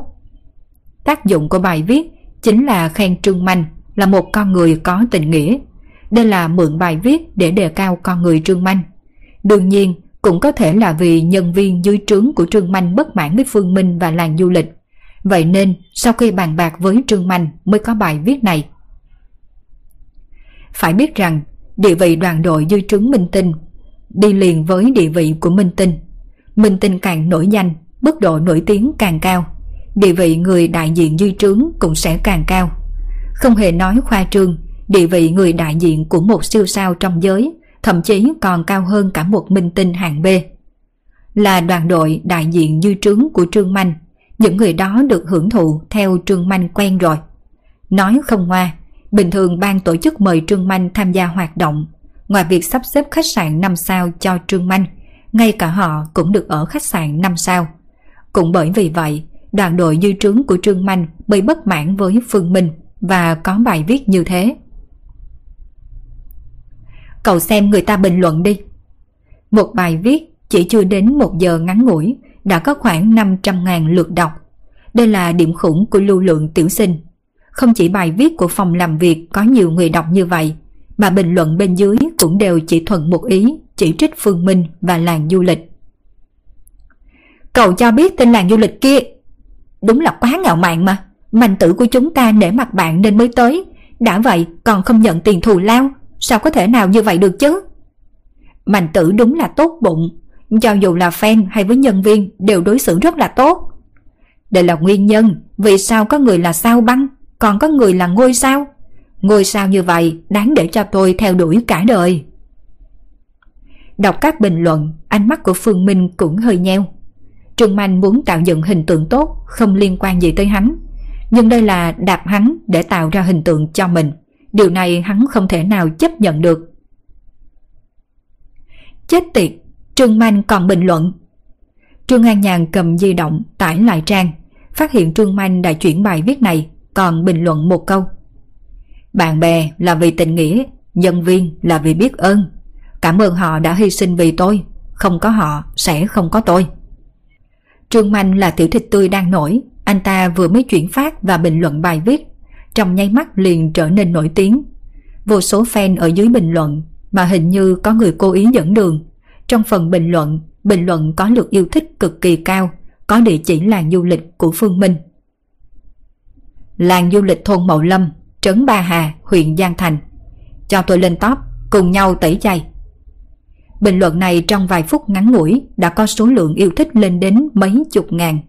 Nếu không phải người trong cuộc, căn bản không có khả năng nhanh như vậy đã biết vị trí của làng du lịch. Vậy nên, bình luận này là do nhân viên đoàn đội Trương Manh dùng tài khoản clone để mà bình luận. Thật là quá đáng, tên Trương Manh kia tưởng rằng tôi không trị được anh ta sao? Trương An Nhàn tức điên. Trương Manh, không tuyên truyền còn chưa tính, làm như vậy là muốn gì? Để căn bản là tác vào mặt cô mà. Phương Minh nhìn Trương An Nhàn. Trương An Nhàn là nhân viên làm ở quản điện, trong tay cũng có quyền lực không nhỏ. Theo lý mà nói, Trương Manh sẽ không làm chuyện như vậy, cho dù trong lòng có tức đến ra sao cũng sẽ nhịn. Dù sao, hai bên, bên nào nặng bên nào nhẹ, anh ta vẫn biết. Tôi biết vì sao rồi. Trương An Nhàn đột nhiên thốt lên là bảng xếp hạng mức độ nổi tiếng của Minh Tinh. Phượng Minh khó hiểu nhìn Trương An Nhàn. Trương An Nhàn hít sâu một hơi, ổn định lại cảm xúc. Sắp tới, Quảng Điện sẽ liên kết với Bộ Văn hóa, chuẩn bị quay một đoạn video tuyên truyền. Đoạn video tuyên truyền này nhằm mục đích tuyên dương tinh thần nước ta, cũng là để truyền tải năng lượng tích cực. Đến lúc đó sẽ chọn một số người nổi bật đại diện cho các ngành và 10 minh tinh để quay. Đừng thấy đây chỉ là video tuyên truyền mà coi thường. Video tuyên truyền này sẽ được phát trên tất cả kênh truyền hình trong và ngoài nước. Những minh tinh được chọn tương đương có được một kim bài miễn tử. Bởi vì từ nay về sau, họ sẽ là bộ mặt đại diện cho quốc gia. Cho dù có phạm sai lầm nhỏ, truyền thông cũng sẽ không dám đưa tin. Quản điện cũng sẽ xem xét. Là nhân viên trong quản điện, Trương An Nhàn biết rất rõ tầm quan trọng của video tuyên truyền lần này. Hiện nay, quản điện có yêu cầu đạo đức rất cao đối với Minh Tinh, thậm chí ngay cả hình xăm của Minh Tinh cũng không được phép xuất hiện trên màn hình. Rất nhiều Minh Tinh đều sợ một ngày nào đó bị quản điện xếp vào danh sách các Minh Tinh có vết nhơ. Nếu như bị đưa vào danh sách này, về sau chỉ cần phim điện ảnh có họ là diễn viên chính, khi đưa quản điện xét duyệt đều cực kỳ nghiêm Đối với nhà đầu tư, sự mạo hiểm này họ không muốn nhận, tự nhiên cũng sẽ không mời những minh tinh này đóng phim. Vì vậy cho nên, cả giới giải trí chỉ cần minh tinh có tư cách giành lấy một suất cho video tuyên truyền lần này, hầu như đều triển khai kế hoạch. Ngoài hai ba minh tinh lão làng, bảy vị trí còn lại ai ai cũng đều mơ ước. Trương Manh vốn là một tiểu thịt tươi đang nổi, anh ta có đủ mức độ nổi tiếng nhưng tiểu thịt tươi nổi tiếng ngang với anh ta cũng có mấy người, mà video tuyên truyền cần minh tinh ở những độ tuổi khác nhau. Nói cách khác, trong nhóm tiểu thịt tươi chỉ có một người có thể được chọn. Ngoài độ nổi tiếng, Trương Manh còn cần tăng lên hình ảnh của chính mình. Đây là mục đích Trương Manh bảo nhân viên công tác đăng bài viết này. Trương An Nhàn gần như có thể đoán ra, bước tiếp theo bộ phận quan hệ xã hội của công ty Trương Manh sẽ bắt đầu vận tác, xào nấu chuyện này. Kết quả cuối cùng là xây dựng được hình tượng tốt đẹp cho Trương Manh. Nhưng hình tượng của làng du lịch này hoàn toàn bị phá hủy. Chỉ cần Trương Manh thành công quay được video tuyên truyền này, cho dù trong tay cô có quyền lực không nhỏ, cũng không có làm gì được Trương Manh. Đây mới chính là nguyên nhân Trương Manh dám làm chuyện như vậy. Tần Dương à, lần này là lỗi của tôi rồi. Trương An Nhàn tỏ ra ấy nấy, vốn cô muốn mượn độ nổi tiếng của Trương Manh để tuyên truyền cho làng du lịch, không ngờ là bị Trương Manh lợi dụng rồi. Chuyện này không liên quan gì tới cô. Phương Minh lắc đầu, giá cả của làng du lịch hắn nhất định phải theo con đường cao cấp, mà con đường cao cấp bình thường sẽ dựa trên danh tiếng, dựa vào những người đã từng ở đây tuyên truyền. Trương An Nhàn mang theo cơn tức giận và sự tự trách rời đi. Phương Minh thì tiếp tục câu cá cạnh đập chứa nước. Chẳng qua không được bao lâu thì có một bóng hình xinh đẹp xuất hiện bên cạnh hắn. Anh Tần, anh có dư cần câu không? Tôi cũng muốn câu cá. Phương Minh quay đầu, nhìn thấy hàng Kiều Kiều đang đứng bên cạnh mình, theo bản năng đáp. Không phải cô không câu cá sao? Trong trí nhớ của Phương Minh, Hàng Kiều Kiều không câu cá, bởi vì lần trước ở Sơn Thôn, Hàng Kiều Kiều có một lần cùng hắn đi câu cá, kết quả không cẩn thận rơi xuống nước, mà ngay lúc đó trong nước có một con rắn nước. Tuy rắn không có độc, nhưng mà dọa cho Hàng Kiều Kiều sợ chết khiếp, thề rằng cả đời này sẽ không câu cá. Lời vừa thốt ra, Phương Minh đã biết mình lỡ miệng rồi. Thấy Hàng Kiều Kiều nhíu mày nhìn hắn với ánh mắt khác thường, bèn vội vàng giải thích.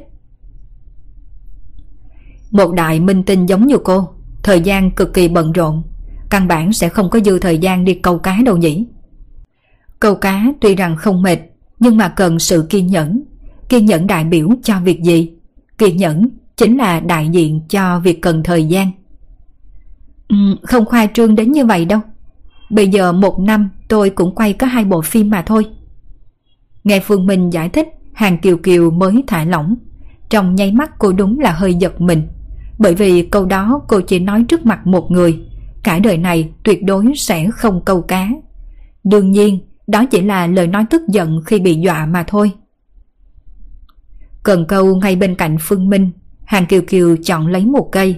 Trương yến đi theo bên cạnh vội vàng tìm mồi câu, nhưng tìm cả buổi cũng không thấy mồi câu đâu. Anh Tần, đừng nói anh chỉ dùng lá bí đỏ này để câu cá. Bên cạnh Phương Minh chỉ có mấy lá bí đỏ, Trương Yến thuận miệng hỏi cũng khiến cho hàng Kiều Kiều chú ý. Khi cô nhìn thấy những lá bí đỏ này, trên mặt cô hiện ra nét hồi tưởng. Hình như tiểu đạo sĩ năm nào khi câu cá cũng thích dùng lá bí đỏ. Lá bí đỏ dùng để câu cá trắm là thích hợp nhất. Câu cá trắm bằng cái này rất là hiệu quả, hơn nữa tôi cũng đang câu cá trắm.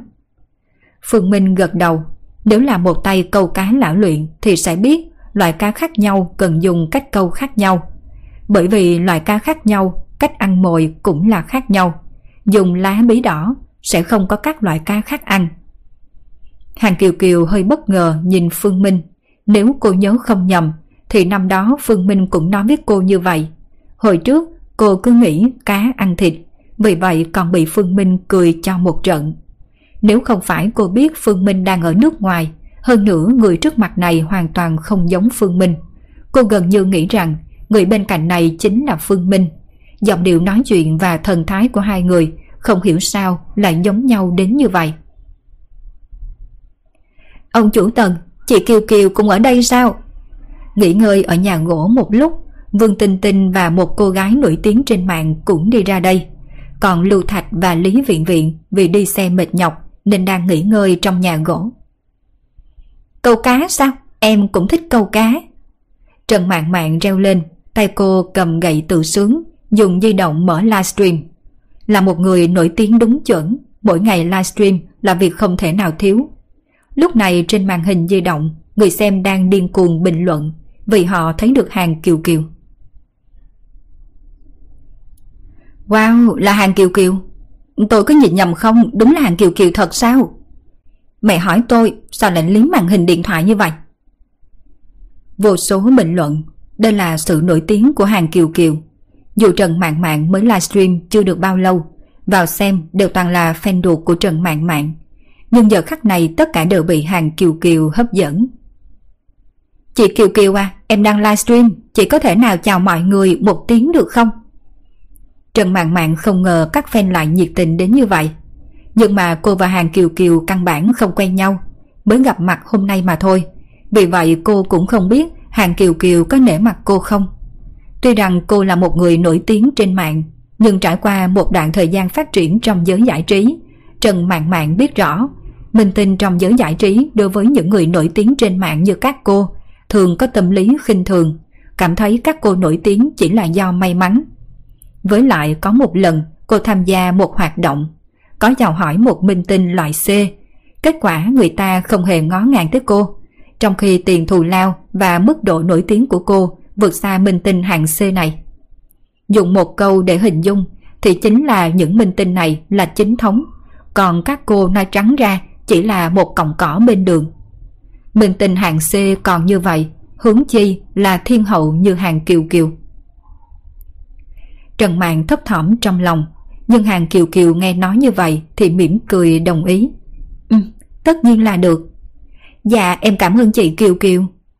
Trần Mạng Mạng tỏ ra vui mừng, vội vàng đưa màn hình điện thoại di động nhắm ngay hàng Kiều Kiều. Đương nhiên, cả cô cũng xuất hiện trên màn hình. Sau khi hàng Kiều Kiều cất tiếng chào, Trần Mạng Mạng lại đưa điện thoại di động chuyển về những người khác. Vương Tinh Tinh xuất hiện trên màn hình cũng gây nên một trận huyên náo. Nhưng hấp dẫn sự chú ý nhất vẫn là khi Phương Minh xuất hiện trên màn hình. Phương Minh ăn mặc rất đơn giản, cứ im lặng ngồi chỗ kia thả câu. Vậy nên màn hình chỉ có thể quay được một bên mặt. Đây là ai? Có thể ngồi bên cạnh hàng kiều kiều cùng câu cá với cô ấy sao? Chắc không phải là cậu hai con nhà giàu nào đâu. Bạn có thấy cậu hai con nhà giàu nào mặc đồ như vậy chứ? Quá là điềm tĩnh, mọi người có phát hiện ra không? Anh ta hoàn toàn không hề liếc nhìn hàng kiều kiều. Wow, anh trai điềm tĩnh, đúng là tấm gương cho tụi em noi theo. Bên trong di động, bình luận lại bay tới tấp.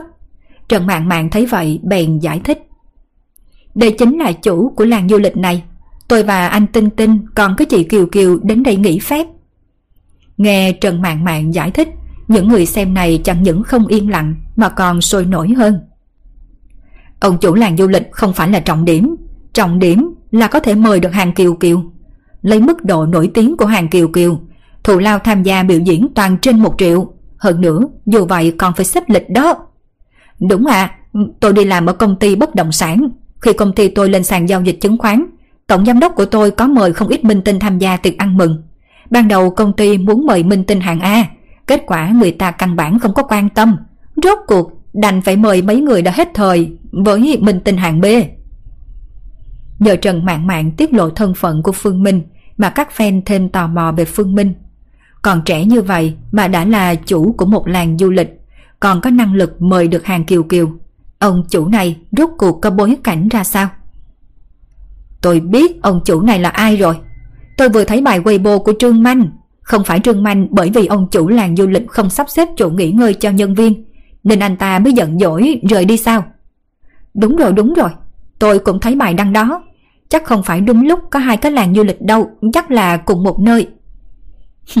Mẹ kiếp, nếu đúng là như vậy, vậy ông chủ kia quá là ghê gớm rồi, có thể mời được hàng kiều kiều lẫn trương manh. Ghê gớm gì chứ, không biết tôn trọng người khác. Nhân viên công tác thì sao? Nhân viên công tác cũng là người mà. Đúng đó, tuy Trương Manh hơi ẻo lả, ngày thường tôi nhìn rất là khó chịu, nhưng lần này tôi đứng về Trương Manh.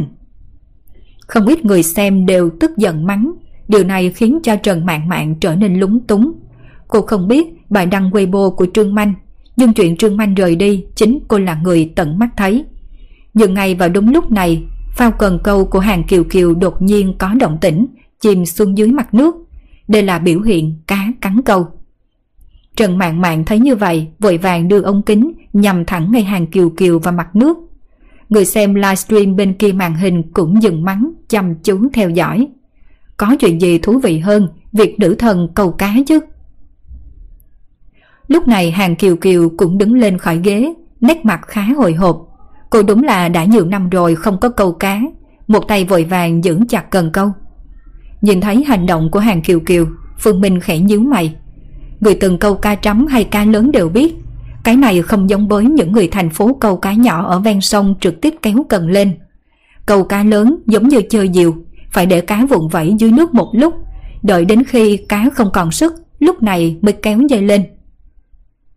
Đồ ngốc, đưa cần câu cho tôi.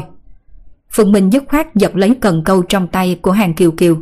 Hành động của hắn khiến những người đang xem livestream làm bụng nổ thêm một lần. Cái gì chứ? Tôi mới nghe cái gì? Người này dám mắng nữ thần của tôi là đồ ngốc. Đúng là không coi ai ra gì. Tôi muốn ném gạch hội đồng tình chủ này. Người xem livestream lại tiếp tục sôi trào. Còn Phương Minh sau khi giật lấy cần câu của hàng kiều kiều, dây câu trong nháy mắt liền bị kéo đi một đoạn dài, ngay cả ống câu cũng rung lên. Anh này... Trương Yến đứng một bên phẫn nộ lên tiếng nhưng vừa mở miệng đã bị hàng kiều kiều ngăn. Cảm ơn anh Tần. Hàng kiều kiều chẳng những không trách, ngược lại còn xin lỗi Phương Minh. Điều này khiến những người đang xem livestream đều ngẩn người. Tôi không nhìn nhầm chứ, tên kia giật cần câu của nữ thần. Vậy mà nữ thần còn cám ơn anh ta. Ai có thể nói cho tôi biết Người này rốt cuộc có lan lịch ra sao? Sao nữ thần phải hạ mình như vậy? Một đám ngu ngốc. Ai biết câu cá cũng đều biết.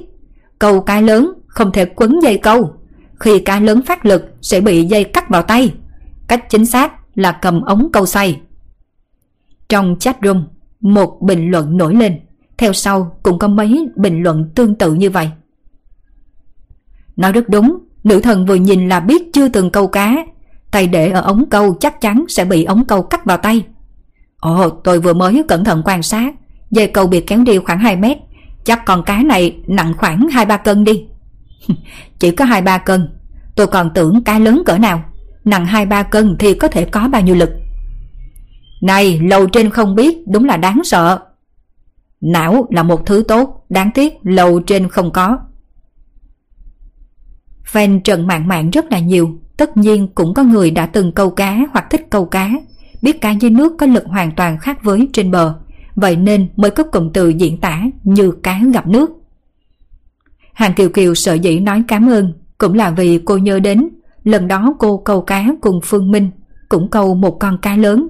Lúc đó Phương Minh cũng giật lấy cần câu của cô, sau này cô mới biết nguyên nhân. Chẳng qua thời gian trôi qua lâu như vậy rồi, trong khoảng thời gian ngắn cô không thể nào nhớ lại được. Ngay khoảnh khắc bị cướp cần câu, cô mới nhớ lại việc này. Phương Minh lạnh lùng trừng mắt nhìn hàng kiều kiều, hoàn toàn không đáp. Lúc nãy hắn mắng một câu đồ ngốc, đúng thật là vì hắn phát cáu. Bởi vì năm xưa hắn đã sửa cho hàng kiều kiều một lần rồi, không ngờ cô không thèm ghi nhớ. Nếu hắn không nhanh chóng giật cần câu, phỏng chừng hàng kiều kiều lúc này đang ôm một bàn tay đầy móng rồi. Thấy đối phương không phản ứng với mình, Hàng Kiều Kiều bật cười. Cô không những không tức giận mà còn nói lời cảm ơn. Bình thường người ta cũng nên thể hiện gì chứ? Cầm lấy cần câu, Phương Minh nhìn dây câu không ngừng bị kéo đi, nét mặt cũng trở nên sửng sốt.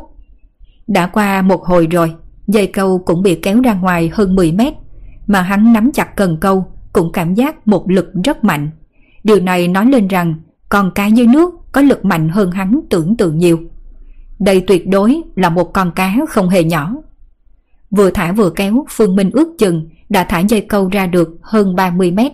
Điều này khiến những người xem có chút sốt ruột. Ông chủ tần, có phải nên kéo rồi không? Cứ thả như vậy, không phải cá sẽ chạy mất sao? Tôi cũng nghĩ là kéo được rồi. Anh đã giữ 10 phút rồi đó. Nghe Vương Tinh Tinh và Trần Mạn Mạn nói, Phương Minh lắc đầu. Câu cá lớn, dây câu tuyệt đối không thể nào kéo căng, phải thuận theo nó, để nó mất hết sức. Hiện giờ con cá này còn chưa có dùng hết lực. Phương Minh không gấp, những người xem livestream cũng có chút ngồi không yên. Đã hơn 10 phút rồi, vậy mà chưa chịu câu lên, không ít người bắt đầu buông lời mắng. Dây câu trong tay lại tiếp tục căng ra, lần này không còn cảm nhận cá vùng vẫy. Lúc này Phương Minh mới từ từ thu dây câu. Đến khi dây câu thu được 20 mét, trên mặt nước cũng xuất hiện một cái bóng đen rất là lớn. Trần Mạn Mạn vội vàng chỉ ống kính qua. Ôi trời ơi, con cá này quá là lớn rồi. Tuy chỉ mới thấy hình bóng thôi nhưng tôi đoán con cá này ít nhất cũng nặng 7-8 cân đó. Chẳng trách tốn nhiều thời gian như vậy, xem ra là một con cá lớn rồi đây. Người xem đang kinh ngạc thán phục thì ngay sau đó Phương Minh gây bất ngờ một lần nữa. Còn thất thần ra đó làm gì? Mau lấy lưới chuẩn bị bắt cá đi. Phương Minh nét mặt chán ghét nhìn về hàng kiều kiều. Cảnh tượng này vừa đúng lúc bị ông kính di động của Trần Mạng Mạng quay được. Trong nháy mắt làm cho cả phòng livestream đều im lặng. Hàng kiều kiều run người trong vô thức, cầm lấy lưới đánh cá chạy xuống bậc thang bởi vì trong chớp mắt cô nhớ lại khi trước Phương Minh cũng từng quát với cô như vậy. Chắc là tôi không nhìn nhầm đâu chứ. Người này là hung dữ với nữ thần. Hơn nữa, nữ thần còn tỏ ra nhẫn nhục chịu đựng như cô vợ nhỏ. Ôi trời ơi, đây có phải là nữ thần mà tôi biết không? Người này, người này thật là đàn ông. Lần trước tôi cũng hung dữ với nữ thần của tôi như vậy. Kết quả bây giờ đang ở trong viện nè. Wifi đầy đủ, chỉ có điều tốc độ mạng hơi chậm thôi. Chân dung người đàn ông trong đoạn livestream cùng nữ thần Hàng Kiều Kiều. Khiếp sợ, hiếm khi Hàng Kiều Kiều lộ ra thần thái cô vợ nhỏ, không ngờ là bởi vì cậu ta. Đầu tiên là cự tuyệt trương manh, sau thì răng dạy Hàng Kiều Kiều. Ông chủ của làng du lịch này có lan lịch ra sao? Ba tiếng sau, trên web lập tức xuất hiện vô số tích báo, lừa gạt vô số người ấn xem cùng chửi bới. Cũng có người truyền hình ảnh Phương Minh răng dạy hàng kiều kiều lên các trang mạng xã hội lớn. Lại thêm mấy bài viết của Trương Manh, trong nháy mắt đã có thể đẩy Phương Minh lên đầu ngọn gió. Thân phận của Phương Minh, vị trí của làng du lịch. Trong lúc nhất thời, những tin tức này đã trở thành đề tài thảo luận của rất nhiều cư dân mạng. Cứ như vậy chỉ trong tháng chốc, Phương Minh đã khiến hắn và làng du lịch của hắn cũng hot. Fans của Trương Manh do đó càng thêm tức giận, mắng Phương Minh ngạo mạn vô lễ. Mà fans của Hàng Kiều Kiều vốn cũng muốn gia nhập vào đại quân thảo phạt.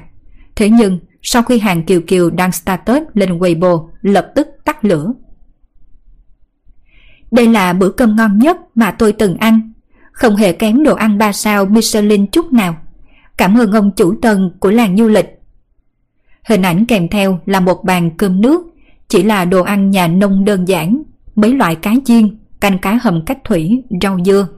Nếu những lời này không phải phát ra từ miệng của hàng Kiều Kiều, sợ rằng sẽ không người nào tin được. Hàng Kiều Kiều là một minh tinh lớn, có món ngon gì mà cô chưa từng ăn qua. Không ngờ có thể nói bữa cơm nhà nông bình thường là món ngon nhất cô từng được ăn. Ngược lại khiến không ít cư dân mạng cảm thấy hiếu kỳ. Chị Kiều Kiều, vì sao chị đăng tin như vậy trên Weibo? Chị làm như vậy không phải đắc tội với Trương Manh rồi sao? Bên trong nhà gỗ, Trương Yến thấy Hàng Kiều Kiều đăng bài lên Weibo, có chút không hiểu hỏi. Bữa cơm đó ăn không phải rất ngon sao? Hàng Kiều Kiều cười cười. Ừ, ăn rất là ngon, đây là bữa cơm ngon nhất mà em từng được ăn. Cá kia quá là tươi ngọt, còn có mấy món rau dưa. Nhớ đến mấy món ngon mình đã ăn lúc tối, nước bọt của Trương Yến lại muốn tuôn ra. Tuy rằng lúc tối cô đã ăn những ba bát cơm, tới bây giờ bụng còn đang căng tròn, thế nhưng nghĩ tới dư vị của mấy món ăn, cô vẫn không cách nào ức chế được sự thèm thuồng. Nếu đã ngon như vậy, chị nói thật thì có gì sai? Hàng Kiều Kiều hỏi ngược, Trương Yến nghẹn lời, trong lúc nhất thời không biết nên trả lời ra sao. Một lúc sau mới lên tiếng. Nhưng nếu chị làm như vậy sẽ nắc tội với Trương Manh. Dù sao Trương Manh đăng bài kia cũng là vì cố ý muốn gây phiền phức cho ông chủ tần. Nhưng một khi chị đăng Weibo, liệu Trương Manh có cho rằng chị đang cố ý đánh vào mặt anh ta không? Chị chỉ nói sự thật mà thôi. Còn nữa, cho dù chị có đánh mặt anh ta thật, thì anh ta làm gì được chị chứ? Trên mặt của hàng Kiều Kiều mang theo vẻ kiêu ngạo. Tuy rằng nhân khí của Trương Manh rất cao, nhưng vẫn còn kém cô một đoạn. Mà nếu như muốn so sánh mạng lưới quan hệ, cô càng không sợ. Ông đường kia đã từng tìm tới cô. Cũng chính miệng nói rõ, chỉ cần mình không làm chuyện trái pháp luật, trong nước này tuyệt đối không người nào có thể động tới mình.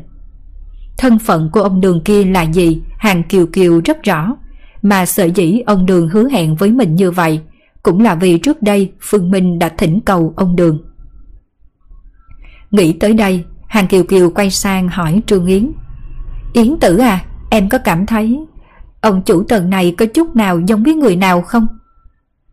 Dạ là người nào? Yến tưởng sửng sốt một chút. Phương Minh. Nghe được hàng Kiều Kiều nói, Trong mắt của Trương Yến chuyển động suy nghĩ.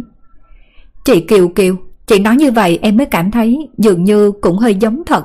Hình như khi chất của ông chủ tần này Tương đối giống với cậu Phương.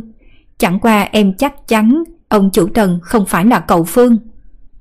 Sau khi nói tới đây trên mặt Trương Yến có chút do dự, Nhưng vẫn mở miệng nói. Chị Kiều Kiều, Có một điều em vẫn không hiểu. Rõ ràng chị rất là nhớ cậu Phương, Nhưng vì sao chị không đi tìm?